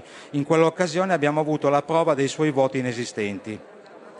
Nella querela si evidenzia che già in precedenza l'onorevole Porta aveva sostenuto che le elezioni politiche all'estero fossero viziate da brogli che avrebbero coinvolto il querelante, sporgendo anche una denuncia alla magistratura relativamente alle elezioni del 2008, che pare tuttavia non aver avuto esiti significativi. A tal proposito si rileva che nell'intervista dell'11 marzo 2018, di cui si tratta nella denuncia, compare la seguente affermazione dell'onorevole Porta. Il sospetto è che nel 2008 era addirittura, eh, fossero stati compiuti atti illegali all'interno del consolato. Su quei fatti indagava la magistratura, ma purtroppo quel processo non è mai stato terminato. Si segnala infine che, secondo quanto riportato da fonti di informazione, l'ex senatore Caselli già in passato potrebbe aver querelato l'allora deputato in carica Porta per le sue affermazioni relative alle elezioni del 2008. Al riguardo si segnala tuttavia che non è mai pervenuta alla Giunta delle autorizzazioni nelle legislature XVI e XVII alcuna richiesta di deliberazione in materia di sindacabilità.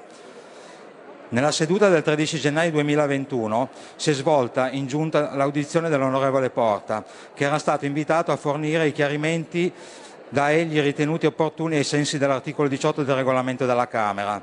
Nel suo intervento l'onorevole Porta ha ribadito che, a suo avviso, nelle elezioni del 2018 vi sarebbero state gravi irregolarità nelle operazioni di voto in tutte le ripartizioni delle, della circoscrizione estero e in particolare nella ripartizione America meridionale, nella quale egli era candidato al Senato della Repubblica. Su tali vicende, in particolare su presunti imbrogli in 32 sezioni elettorali di Buenos Aires per circa 15.000 voti complessivi, ha dichiarato di aver presentato sia un esposto in sede giudiziaria alla Procura della Repubblica presso il Tribunale di Roma, sia un ricorso in sede parlamentare, attualmente in discussione alla Giunta delle elezioni e delle immunità parlamentari del Senato. Sebbene nel corso dell'audizione non siano stati indicati specifici atti parlamentari, da qualificare come atti tipici riferibili in modo particolare alla vicenda relativa all'ex senatore Caselli. Nelle elezioni politiche del 2008, l'intervento dell'onorevole Porta conferma quanto già rilevato nella relazione svolta nella seduta della Giunta per le autorizzazioni del 22 dicembre 2020, e cioè che nella sua attività parlamentare l'onorevole Porta si è occupato a più riprese delle modalità di svolgimento delle elezioni politiche nella circoscrizione estero e nelle misure misure idonee a garantirne la regolarità. Tra gli atti dedicati dall'onorevole Porta alla questione della regolarità delle elezioni della circoscrizione estero si segnalano i seguenti. Nella sedicesima legislatura, dopo le elezioni del 2008, egli fu cofirmatario di una proposta di legge di modifica della legge numero 459 del 2001, recante norme per l'esercizio del diritto di voto dei cittadini italiani residenti all'estero il 3 novembre 2011 nel corso di un dibattito su mozioni di una delle quali era cofirmatario l'onorevole Porta intervenne esaminando i problemi concernenti l'organizzazione e la regolarità delle votazioni all'estero e formulando proposte in materia. L'onorevole Porta fu anche tra i firmatari di un ordine del giorno accolto dal governo nella seduta del 12 luglio 2012 sul corretto svolgimento delle operazioni elettorali all'estero. Oltre alle disfunzioni amministrative e ai problemi legati al mancato allineamento dei dati AIR e consolari si sono manifestati incresciosi episodi, episodi nei quali si sono interessate la magistratura e la giunta delle elezioni e delle immunità parlamentari del Senato, la quale nel 2008 ha formulato una proposta di annullamento dell'elezione che ha poi condotto alle dimissioni di un parlamentare all'estero. Anche nella diciassettesima legislatura nel cui periodo di prorogazio si sono svolti i fatti che ci occupano, il Porta fu cofirmatario di una proposta di legge, la 1955, di contenuto analogo a quello della proposta della precedente legislatura, nonché di un'altra proposta, la 2413, nella cui relazione si ravvisa la necessità di apportare dei correttivi che assicurino il carattere personale del voto. Si ricorda infine che nella corrente legislatura l'onorevole Porta ha presentato ricorso alla Giunta delle elezioni e delle immunità parlamentari del Senato, la quale nella seduta del 20 dicembre 2020 ha ascoltato le risultanze del lavoro svolto a tale data dal Comitato di verifica appositamente costituito. Il mandato conferito dalla Giunta del Senato attiene al controllo di verbali delle sezioni elettorali, nonché di schede contenenti voti validi, le schede bianche, nulle e contestate il Comitato ha concluso la verifica delle schede di alcune sezioni e ha riferito alla Giunta che, rispetto a quanto segnalato dall'esposto, ad una prima parziale valutazione sono emersi la plausibilità ed il fumus delle circostanze di natura patologica lamentate dal candidato Porta, con riferimento all'identità di calligrafia che si sarebbe riscontrata nell'espressione dei voti di preferenza. Un componente del comitato ha inoltre segnalato che, da notizia appresa informalmente, la Procura di Roma avrebbe disposto una perizia calligrafica sulle medesime vicende segnalate nell'esposto presentato dal candidato Porta. La Giunta ha quindi convenuto all'unanimità sulla proposta di audizione del Presidente dell'Ufficio Centrale per la circoscrizione estero costituito presso la Corte d'Appello di Roma. La Giunta ha inoltre convenuto all'unanimità di richiedere per il tramite del Presidente del Senato alla competente autorità giudiziaria ogni elemento informativo utile in ordine ad esposti presentati dal candidato Porta, al fine di verificare se sono state disposte perizie o ulteriori accertamenti. Nella seduta del 4 marzo 2021 il Presidente della Giunta delle elezioni e delle immunità parlamentari ha riferito che, su richiesta della Giunta, la Procura della Repubblica presso il Tribunale di Roma ha comunicato il 13 gennaio scorso che a seguito dell'esposto dello stesso soggetto è stato incardinato un procedimento penale nei confronti di ignoti per il reato di cui è l'articolo 100 del decreto del Presidente della Repubblica numero 361 del 1957 che per effetto delle indagini svolte è stato conferito incarico a consulente tecnico grafico per l'esame delle schede in sequestro. Qui Parlamento. Porta con te ovunque RPL la tua radio. Scarica l'applicazione per smartphone o tablet dal tuo store o dal sito radiorpl.it. Cosa aspetti?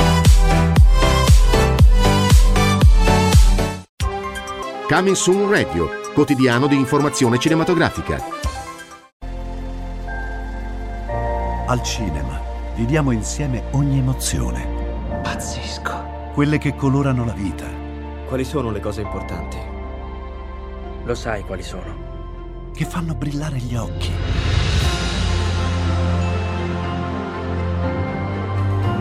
Che lasciano col fiato sospeso e che ci riempiono il cuore. Cerchiamo di fare del nostro meglio e a volte il meglio che possiamo fare è ricominciare da capo. Per poi farci ritrovare insieme in una risata. Oh! eh, ridiamo, ridiamo. Oh. Uh. Ride? Dai raga, tutti insieme! Vola! No, ma guarda, po' esagerato. No! Il cinema fa sognare in grande. E questo è il sogno. Ogni volta nuovo di zecca ogni sera ed è molto esaltante.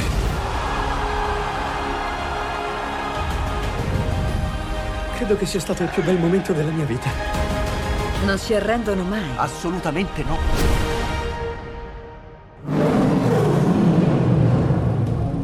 Accade solo al cinema. Ciao ragazzi, ci vediamo al cinema. Scusa.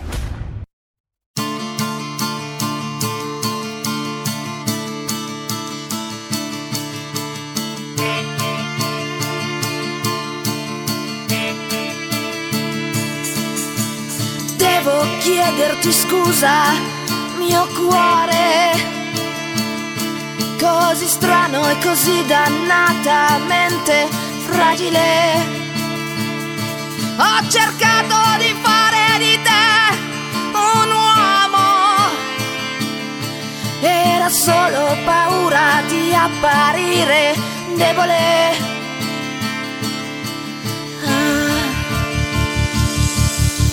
Devo chiederti scusa, mio spirito così isterico e disperatamente libero. Ho cercato di fare di te un campione. Era solo paura di non riuscire a cambiare.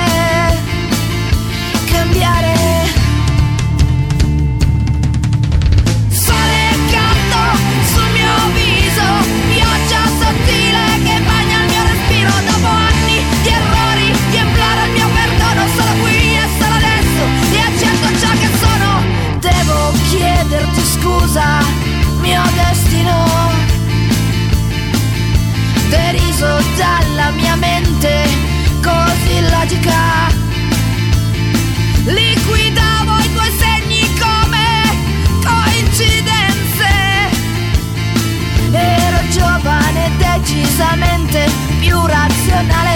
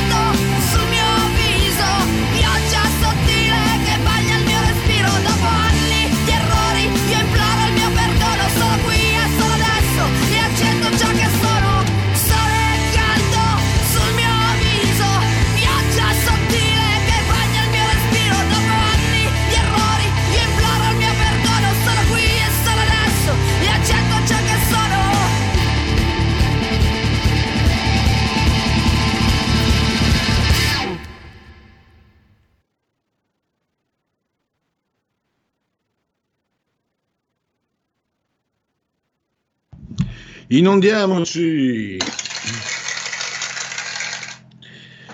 Dunque, andiamo anche eh, tra poco, tra pochissimo, eh, ci mettiamo in collegamento con Massimo Ansaldo, eh, in condivisione la copertina del suo ultimo libro per la collana Super Noir dei fratelli Frilli Editori, Qualcosa da tacere.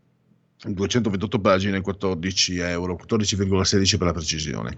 Allora, mentre i nostri tecnici si mettono in contatto con eh, l'avvocato Massimo Ansaldo, scrittore, qualche aggiornamento, 13 anni per il pestaggio a due dei quattro carabinieri. Stiamo parlando del caso Cucchi e poi ancora, vediamo se eh, era dall'ANSA, mentre i colori delle regioni dal Corriere.it. Italia tutta gialla tranne Val d'Aosta, Sicilia e Sardegna in arancione. L'indice RT cresce ancora 0,89. Mentre eh, il 16 maggio, ve lo ricordo, eh, data per superare il coprifuoco, l'ipo- l'ipotesi niente quara- quarantena tra paesi del G7. E poi... eh, qui non so cosa abbia detto Tajani, ehm, si parla sempre, siamo su ADN Kronos, eh, vediamo Repubblica.it, processo Cucchi, in appello condanne più severe, 13 anni di carcere per due eh, dei quattro carabinieri imputati. E, comunali, Lega, sms Salvini Meloni, no veti a vertici mercoledì, 5 Stelle presenta mozione per revi- revoca incarico a Durigon, Tajani e Salvini, Draghi al colle, prematuro parlarne. Comunali Milano, il no di Albertini lascia il centrodestra, puntini puntini, al palo. Eh, formiche.net perché il calcio italiano deve cambiare. Allora, vediamo se eh, dovremmo avere al, in collegamento, credo, Massimo Ansaldo. E nel caso lui mi senta, lo saluto e lo ringrazio per la sua disponibilità. No, grazie a voi per eh, l'ospitalità. Sì, sono Massimo Ansaldo e vi ringrazio ancora. Allora, parliamo subito.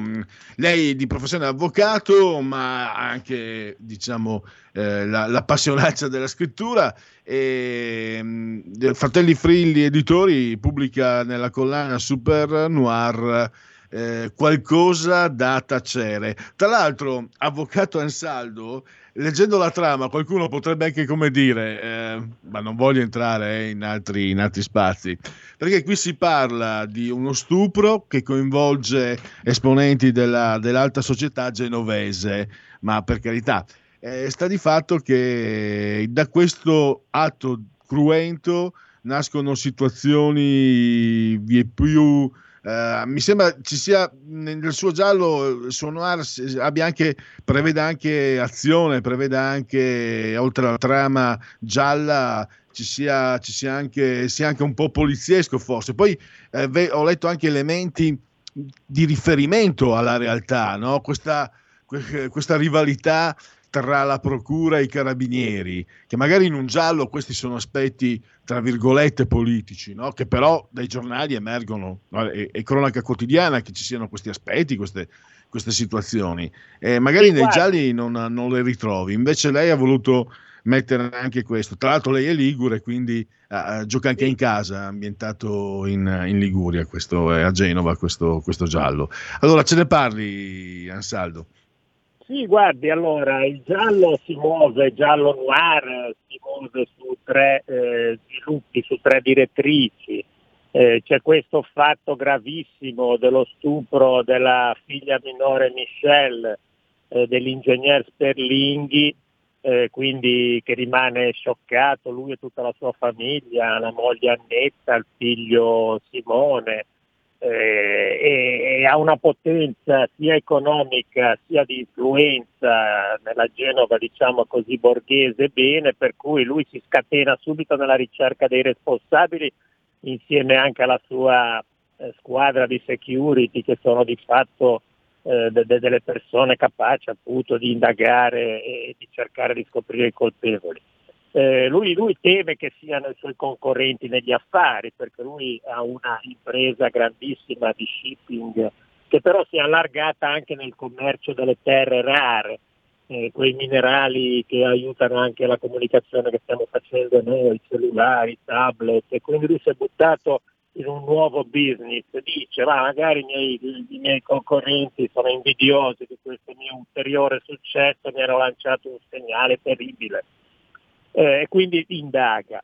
Eh, indagano anche paradossalmente i responsabili materiali di questo stupro perché eh, il, il noir è organizzato eh, dal punto di vista narrativo, strutturato in modo che si conosce fin dalle prime pagine chi sono i responsabili materiali. Sono dei balordi dei vicoli di Genova, dove quindi c'è questo contraltare tra una Genova, diciamo così, dei vicoli dove ci sono appunto i poveracci, i malcapitati, i balordi come li chiamo io e questa Genova bene un pochettino eh, particolarmente borghese anche come mentalità. Un terzo filone è quello appunto dei carabinieri della procura che annaspano anche loro, una procura e dei carabinieri che sono anche un po' succubi dell'ingegner Sperlinghi per il potere che svolge sulla città di Genova. Quindi queste tre questi tre filoni, queste tre direttrici poi convoglieranno anche eh, in una verità, tra virgolette, che c'entra molto con il titolo, qualcosa da tacere. Evidentemente io voglio eh, dire con questo romanzo che la verità emerge se è a fatto che qualcheduno di tutti i protagonisti e dei coprotagonisti abbiano qualcosa da tacere, cioè è possibile scoprire la verità tacendo qualcosa. Io ho accettato la sfida e ho cercato di dimostrare che è possibile. Una curiosità, uh, ma quali generi, quali sono i generi, anzi mh, sicuramente immagino lei sia un lettore di gialli, eh, quali sono i suoi autori di riferimento? Io domando anche, non necessariamente libri, perché ormai da, da decenni il cinema e la tv ci hanno offerto serie poliziesche, televisive, non più necessariamente come succedeva negli anni 60-70 nel Megre di Gino Cervi, ispirate a loro volta no? a, a, una narrazione eh, letteraria, anche serie sì, magari guardi, nuove. Per... Sì, sì, ecco, prego. È vero, io le dico miei, le mie fonti, eh, diciamo così, letterarie, per scomodare un termine che magari è un po' eh, esagerato, però eh, le mie fonti letterarie non necessariamente sono legate al genere giallo, poliziesco, noir. Eh, io vengo da letture diciamo, della letteratura tradizionale e di, di autori appunto incommensurabili come io li definisco. Le faccio un esempio, io considero eh, un, un, libro noir, Delitto e Castigo di Fyodor Dostoevsky, eh, considero ad esempio Flannery O'Connor per quanto riguarda nordamericana degli anni 60, per quanto riguarda eh, i racconti, una maestra insieme a Carver. È chiaro che ad esempio gli hard boiler degli anni 40 e 50 eh, americani sono naturalmente dei maestri per chi tenta come me eh, di scrivere delle storie. Per cui eh, io dico che la mia scelta di narrare noir è legata in particolare proprio anche alla eh, professione che svolgo, innanzitutto perché mi trovo a confronto con eh, brani della realtà che eh, stimolano in questo senso una letteratura noir. Poi io ho scelto il noir anche un secondo, per un secondo motivo che ritengo eh, forse possa essere addirittura quello prevalente rispetto al primo che ho detto, e cioè che la letteratura noir mi affascina perché è, è sempre un contraltare tra il buono e il cattivo, tra il bene e il male, dove non c'è una demarcazione netta, dove cioè la zona grigia tra il buono e il cattivo è quella che mi affascina particolarmente. Infatti è un tentativo che faccio anche in questo eh, romanzo. I presunti cattivi, cioè gli autori materiali, sono tutti macerati dentro da motivazioni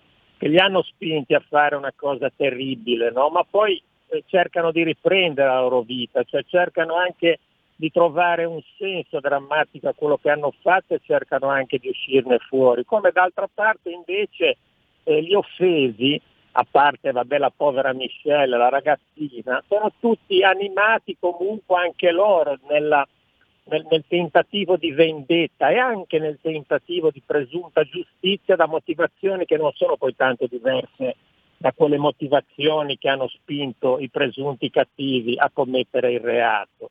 Io credo che la letteratura noire sia quella che eh, affonda proprio anche le radici in quella che io dico la natura umana di ognuno di noi. Cioè, noi siamo fatti per il bene, ma poi alla fine finisce che commettiamo il male. In questo dramma proprio umano, ed è per quello che ho tirato fuori Delitto e Castigo di Dostoevsky, eh, ritengo che sia proprio un argomento particolarmente affascinante. Io ho la passione di tentare di scrivere, tento anche di descrivere questo aspetto. E come nasce questa uh, passione? Lei, um, ho letto anche uh, diversi impegni, diversi incarichi, insomma, presidente di un centro culturale, Don Alberto Zanini della Spezia, eh, cofondatore dell'associazione culturale Chesterton uh, Seagars, eccetera. Non, non, mi addentro nella pronuncia dell'inglese che non è una mia lingua. Eh, Però voglio dire, allora, lei è un uomo di cultura, lei è un avvocato, eh, magari le due cose effettivamente non sono poi lontane, no? dalla tentazione, ecco mi piace questa domanda, avvocato Alsaldo, come nasce la tentazione di scrivere? Sì, la tenta, perché mi piace dire tentazione di scrivere, perché mi consenta una battuta, addirittura ogni libro quando è finito non è mai finito fino in fondo, per cui ogni libro per forza è un tentativo, addirittura sono tentativi quelli appunto dell'alta letteratura. Eh, io sono, eh, mi, mi, considero particolarmente modesto nei miei tentativi, per cui puoi immaginare se non è un mio tentativo. Guardi, ne faccio uno slogan anche un po' abusato, ma tanto vero. Scrivere è leggere non si può tentare di scrivere senza leggere. Quindi io innanzitutto sono un lettore. Allora cos'è accaduto a un certo punto? Che eh, ho iniziato a leggere in un modo un po' diverso, nel senso che leggevo sì per il piacere di leggere, ma poi cercavo anche di scoprire come facevano a scrivere appunto i grandi maestri, cioè cominciavo a studiare un po' le frasi, cominciavo a studiare la struttura, la divisione dei capitoli, il procedere della storia, come, come riuscivano a tenere alta la tensione, cioè mi sono fatto una personale scuola di scrittura, chiamiamola così. Poi un altro motivo, le dico, io sono un po' pigro, tornare a casa dal lavoro, sedermi al desktop, eh, anziché guardarmi appunto, che so io, un bel film e mettermi lì a scrivere, no, no, non mi piaceva molto. Devo molto alla tecnologia. Io ricordo anni fa, eh, non ho iniziato prestissimo, anzi ho iniziato molto tardi a scrivere, però ricordo anni fa quando mi era capitato tra le mani, se lo ricorda anche lei, magari quello che chiamavano impropriamente un po' il cellulare dei professionisti che era Blackberry. Con Blackberry c'era questo tastierino che assomigliava appunto a quello dei computer dove facilmente si scriveva in un programmino di lettura, di, di scrittura, ho iniziato a scrivere le prime frasi e appunto le dico non a casa ma sempre in movimento. Io ad esempio lo studio sia alla Spezia che a Genova, mi, mi, mi sposto tantissimo in treno, io scrivo in movimento. è un'altra anche mia caratteristica. Scrivo quando posso in movimento e in particolare quando anche mi muovo col treno tra Spezia e Genova. Mi ricordo quando ho iniziato proprio a scrivere uno spettacolare panorama mentre io transitavo tornando da Genova sulle cinque terre del Golfo dei Poeti. Ho visto un mare che mi aveva affascinato, ho detto questo mare può essere descritto. E le, pia- le è piaciuta la mia frase, ho tentato di descrivere quel mare. Lì ho iniziato a scrivere. E, e direi che, che, sta andando, sta andando uh, lontano. Tra l'altro, eh, è molto significativa, mh, Massimo, la frase che ha detto. Tantissimi anni fa, in una delle mie precedenti vite, come amo dire, eh, frequentai i primi anni 90 mh, a Venezia dei, per due volte i laboratori di scrittura creativa e mi ricordo il, non la sorpresa quando ti domandano per quale motivo ti sei iscritto e frequenti. E mi ricordo una, quasi un boato di sorpresa quando uno dei partecipanti disse perché voglio imparare a leggere, voglio leggere meglio. Allora Fantastico. la sua risposta mi ha ricordato mh, quella, quella, quella risposta molto intelligente perché tu, sembra che tutti vogliano risposta. scrivere, ma quando si dice eh, voglio scrivere perché mi piace leggere, perché leggo, credo sia una, un atto di consapevolezza, di realismo e anche di, di volontà. Questo mi sembra un, un, sicuramente una buona base, credo. Mi permetto, io non sono un critico, ma no, mi permetto no, di no, pensare. Eh, è uno stimolo ulteriore. Grazie. Va bene, allora eh, io direi che per il momento possiamo concludere. Lo ricordo ancora, qualcosa da tacere, ho messo in condivisione anche la foto e il libro. Prima c'era la copertina, Fratelli Frilli Editori, eh, collana Super Noir, 228 pagine, 14 euro. Lo trovate anche naturalmente oh, negli, negli store online, oltre che nelle, eh, nelle, mm, le, eh, nei negozi di libri e nelle librerie e qui vedete appunto la foto dell'autore e il libro insieme. Massimo Ansaldo, magari allora io la ringrazio e ci diamo appuntamento Grazie anche prima magari. Eh, ma ci diamo appuntamento per il suo prossimo libro sicuramente ecco, la, la, fermo per il, prossimo, il, suo prossimo libro. Poi magari ci riusciremo anche a sentirci anche prima. Grazie, grazie, a voi e buon lavoro. Grazie, arrivederci. Benissimo. Allora io direi che possiamo far partire allora adesso la sigla, perché è l'ultimo passaggio che ci manca per completare questa faticosissima giornata, la sigla dei genetriaci. La verità è che sono cattivo, ma questo cambierà. Io cambierò. È l'ultima volta che faccio cose come questa. Metto la testa a posto, vado avanti, rigo dritto, scelgo la vita. Già adesso non vedo l'ora. Diventerò esattamente come voi. Il lavoro, la famiglia, il maxi televisore del cazzo, la lavatrice, la macchina, il CD e l'apriscatole elettrico. Buona salute, colesterolo basso, polizza vita, mutuo, prima casa, moda casual, valigie, salotto di tre pezzi, fai da te, telequiz, schifezze nella pancia, figli, a spasso nel parco, orario d'ufficio, bravo a golf, l'auto lavata, tanti maglioni, Natale in famiglia, pensione privata, esenzione fiscale, tirando avanti, lontano dai guai, in attesa del giorno in cui morirai. Genetriaci, ricorrenze e commemorazioni di oggi. Decimottavo giorno di Fiorile, mese del calendario repubblicano. Per i gregoriani 238 giorni ci separano dalla fine. Per tutti un venerdì, Vinars, 7 di maggio, anno domini 2021. Nel 1898 i moti di Milano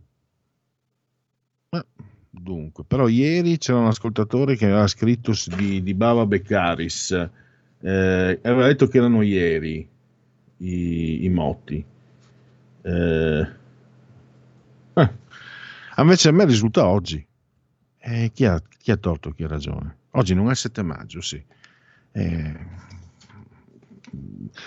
E allora eh, il generale Bava Beccaris ordina all'esercito di sparare sulla folla che manifesta contro l'aumento del prezzo del pane. I morti sono 80 secondo il governo, 300 secondo l'opposizione. Eh, eh, sì, che io ho anche risposto alla fine, ve la meritate proprio l'Italia. Italiani ve la meritate proprio l'Italia. Allora, eh, in Russia è la festa della radio celebrata in onore del fisico Alexander Stepanovich Popov. Diede dimostrazione. Va bene. Andiamo adesso invece con uh, genetriaci veri, veri, e propri. Gustave Le Bon, antropologo, scrittore, sociologo, Psicologia delle folle. È un libro che viene mh, citato certe volte. Magari vi capita di leggere l'articolo e c'è la citazione, c'è l'indica per fare un po'. Si dice dalle mie parti per fare i figli, lo sborone, dicono qui è un buon testo, non è male leggerlo. Io l'ho letto, è anche sinceramente di, di facile comprensione e anche sorprendente perché è collocato, mh, siamo verso la fine dell'Ottocento, quindi ti sorprendono, ti sorprendono certe letture dei fatti, degli svolgimenti dei fatti, dell'analisi, eccetera. Però anche se non lo leggete, mi permetto di dirvi che ci sono altri libri da leggere prima, probabilmente. Secondo me tutti quelli di Jung, ma quello è un altro discorso. Lui disse scusare il male significa moltiplicarlo. Mezzogiorno di fuoco, Gary Cooper, 5 nomination, 2 Oscar, Don't Cry for Me Argentina, Evita Peron, ecco lì il populismo. Raimondo, eh, il grandissimo Raimondo Vianello, gigantesco, incommensurabile. Io ricordo sempre questo sketch perché l'ho visto per sbaglio su YouTube un po' di anni fa. Dunque, siamo all'inizio degli anni 70, Maurizio Costanzo, primi, le sue prime trasmissioni erano in Rai, eh, i suoi primi talk show, e c'era Raimondo Vinello. Raimondo, a un certo punto eh, Costanzo dice Raimondo tu eh, qualche anno fa hai, hai subito un, un, un, gravissimo intervento ehm, per una tua neoplasia e racconta, e racconta, sempre Costanzo che il primo medico che visitò Raimondo Vianello, riscontrandogli questo, questo tumore, eh, lo aveva dato per morto, cioè era irreversibile, era spacciato. Poi ah, si è fatto visitare, racconta a quel punto eh, sempre Costanzo che Raimondo si fa visitare da un altro medico e lì invece si salva, infatti poi eh, Raimondo Vianello è vissuto fino al 2010, insomma bene meraviglioso Raimondo Venello che lo guarda, chi ha visto Raimondo Venello sa cosa intendo, che lo guarda e fa, pensa come è rimasto male il primo medico. Cioè, bisogna, bisogna essere dei fuori classe. E, abbastanza amato direi anche dalla sinistra, nonostante lui fosse, eh, diciamo, generalmente di destra, insomma. Eh, Ann Baxter, due nomination, un Oscar, siamo nel cinema. Eh, Franco De Vescovi, disegnatore triestino per la Bonelli, Zago, Martin Mister, Mister No. Uh, gli esodati ringraziano, tanti auguri, tanta fortuna, tanta salute a Elsa Fornero, Maria Carmela, detta Barbara D'Urso, lei era di sinistra, infatti girò con uh, Sergio Staino, l'autore di Bobo, il film uh, Non chiamarmi Omar, lo ricordo sempre, ha giocato nel Milan, nella Fiorentina e nell'Inter. Sergio Battistini, anche in nazionale, non mantenne le promesse, secondo me. Sembrava già il prototipo di un centrocampista moderno, in grado di arrivare lontano, poi si passa un po' per strada. Giuseppe Iachini, un altro calciatore, allenatore della Fiorentina.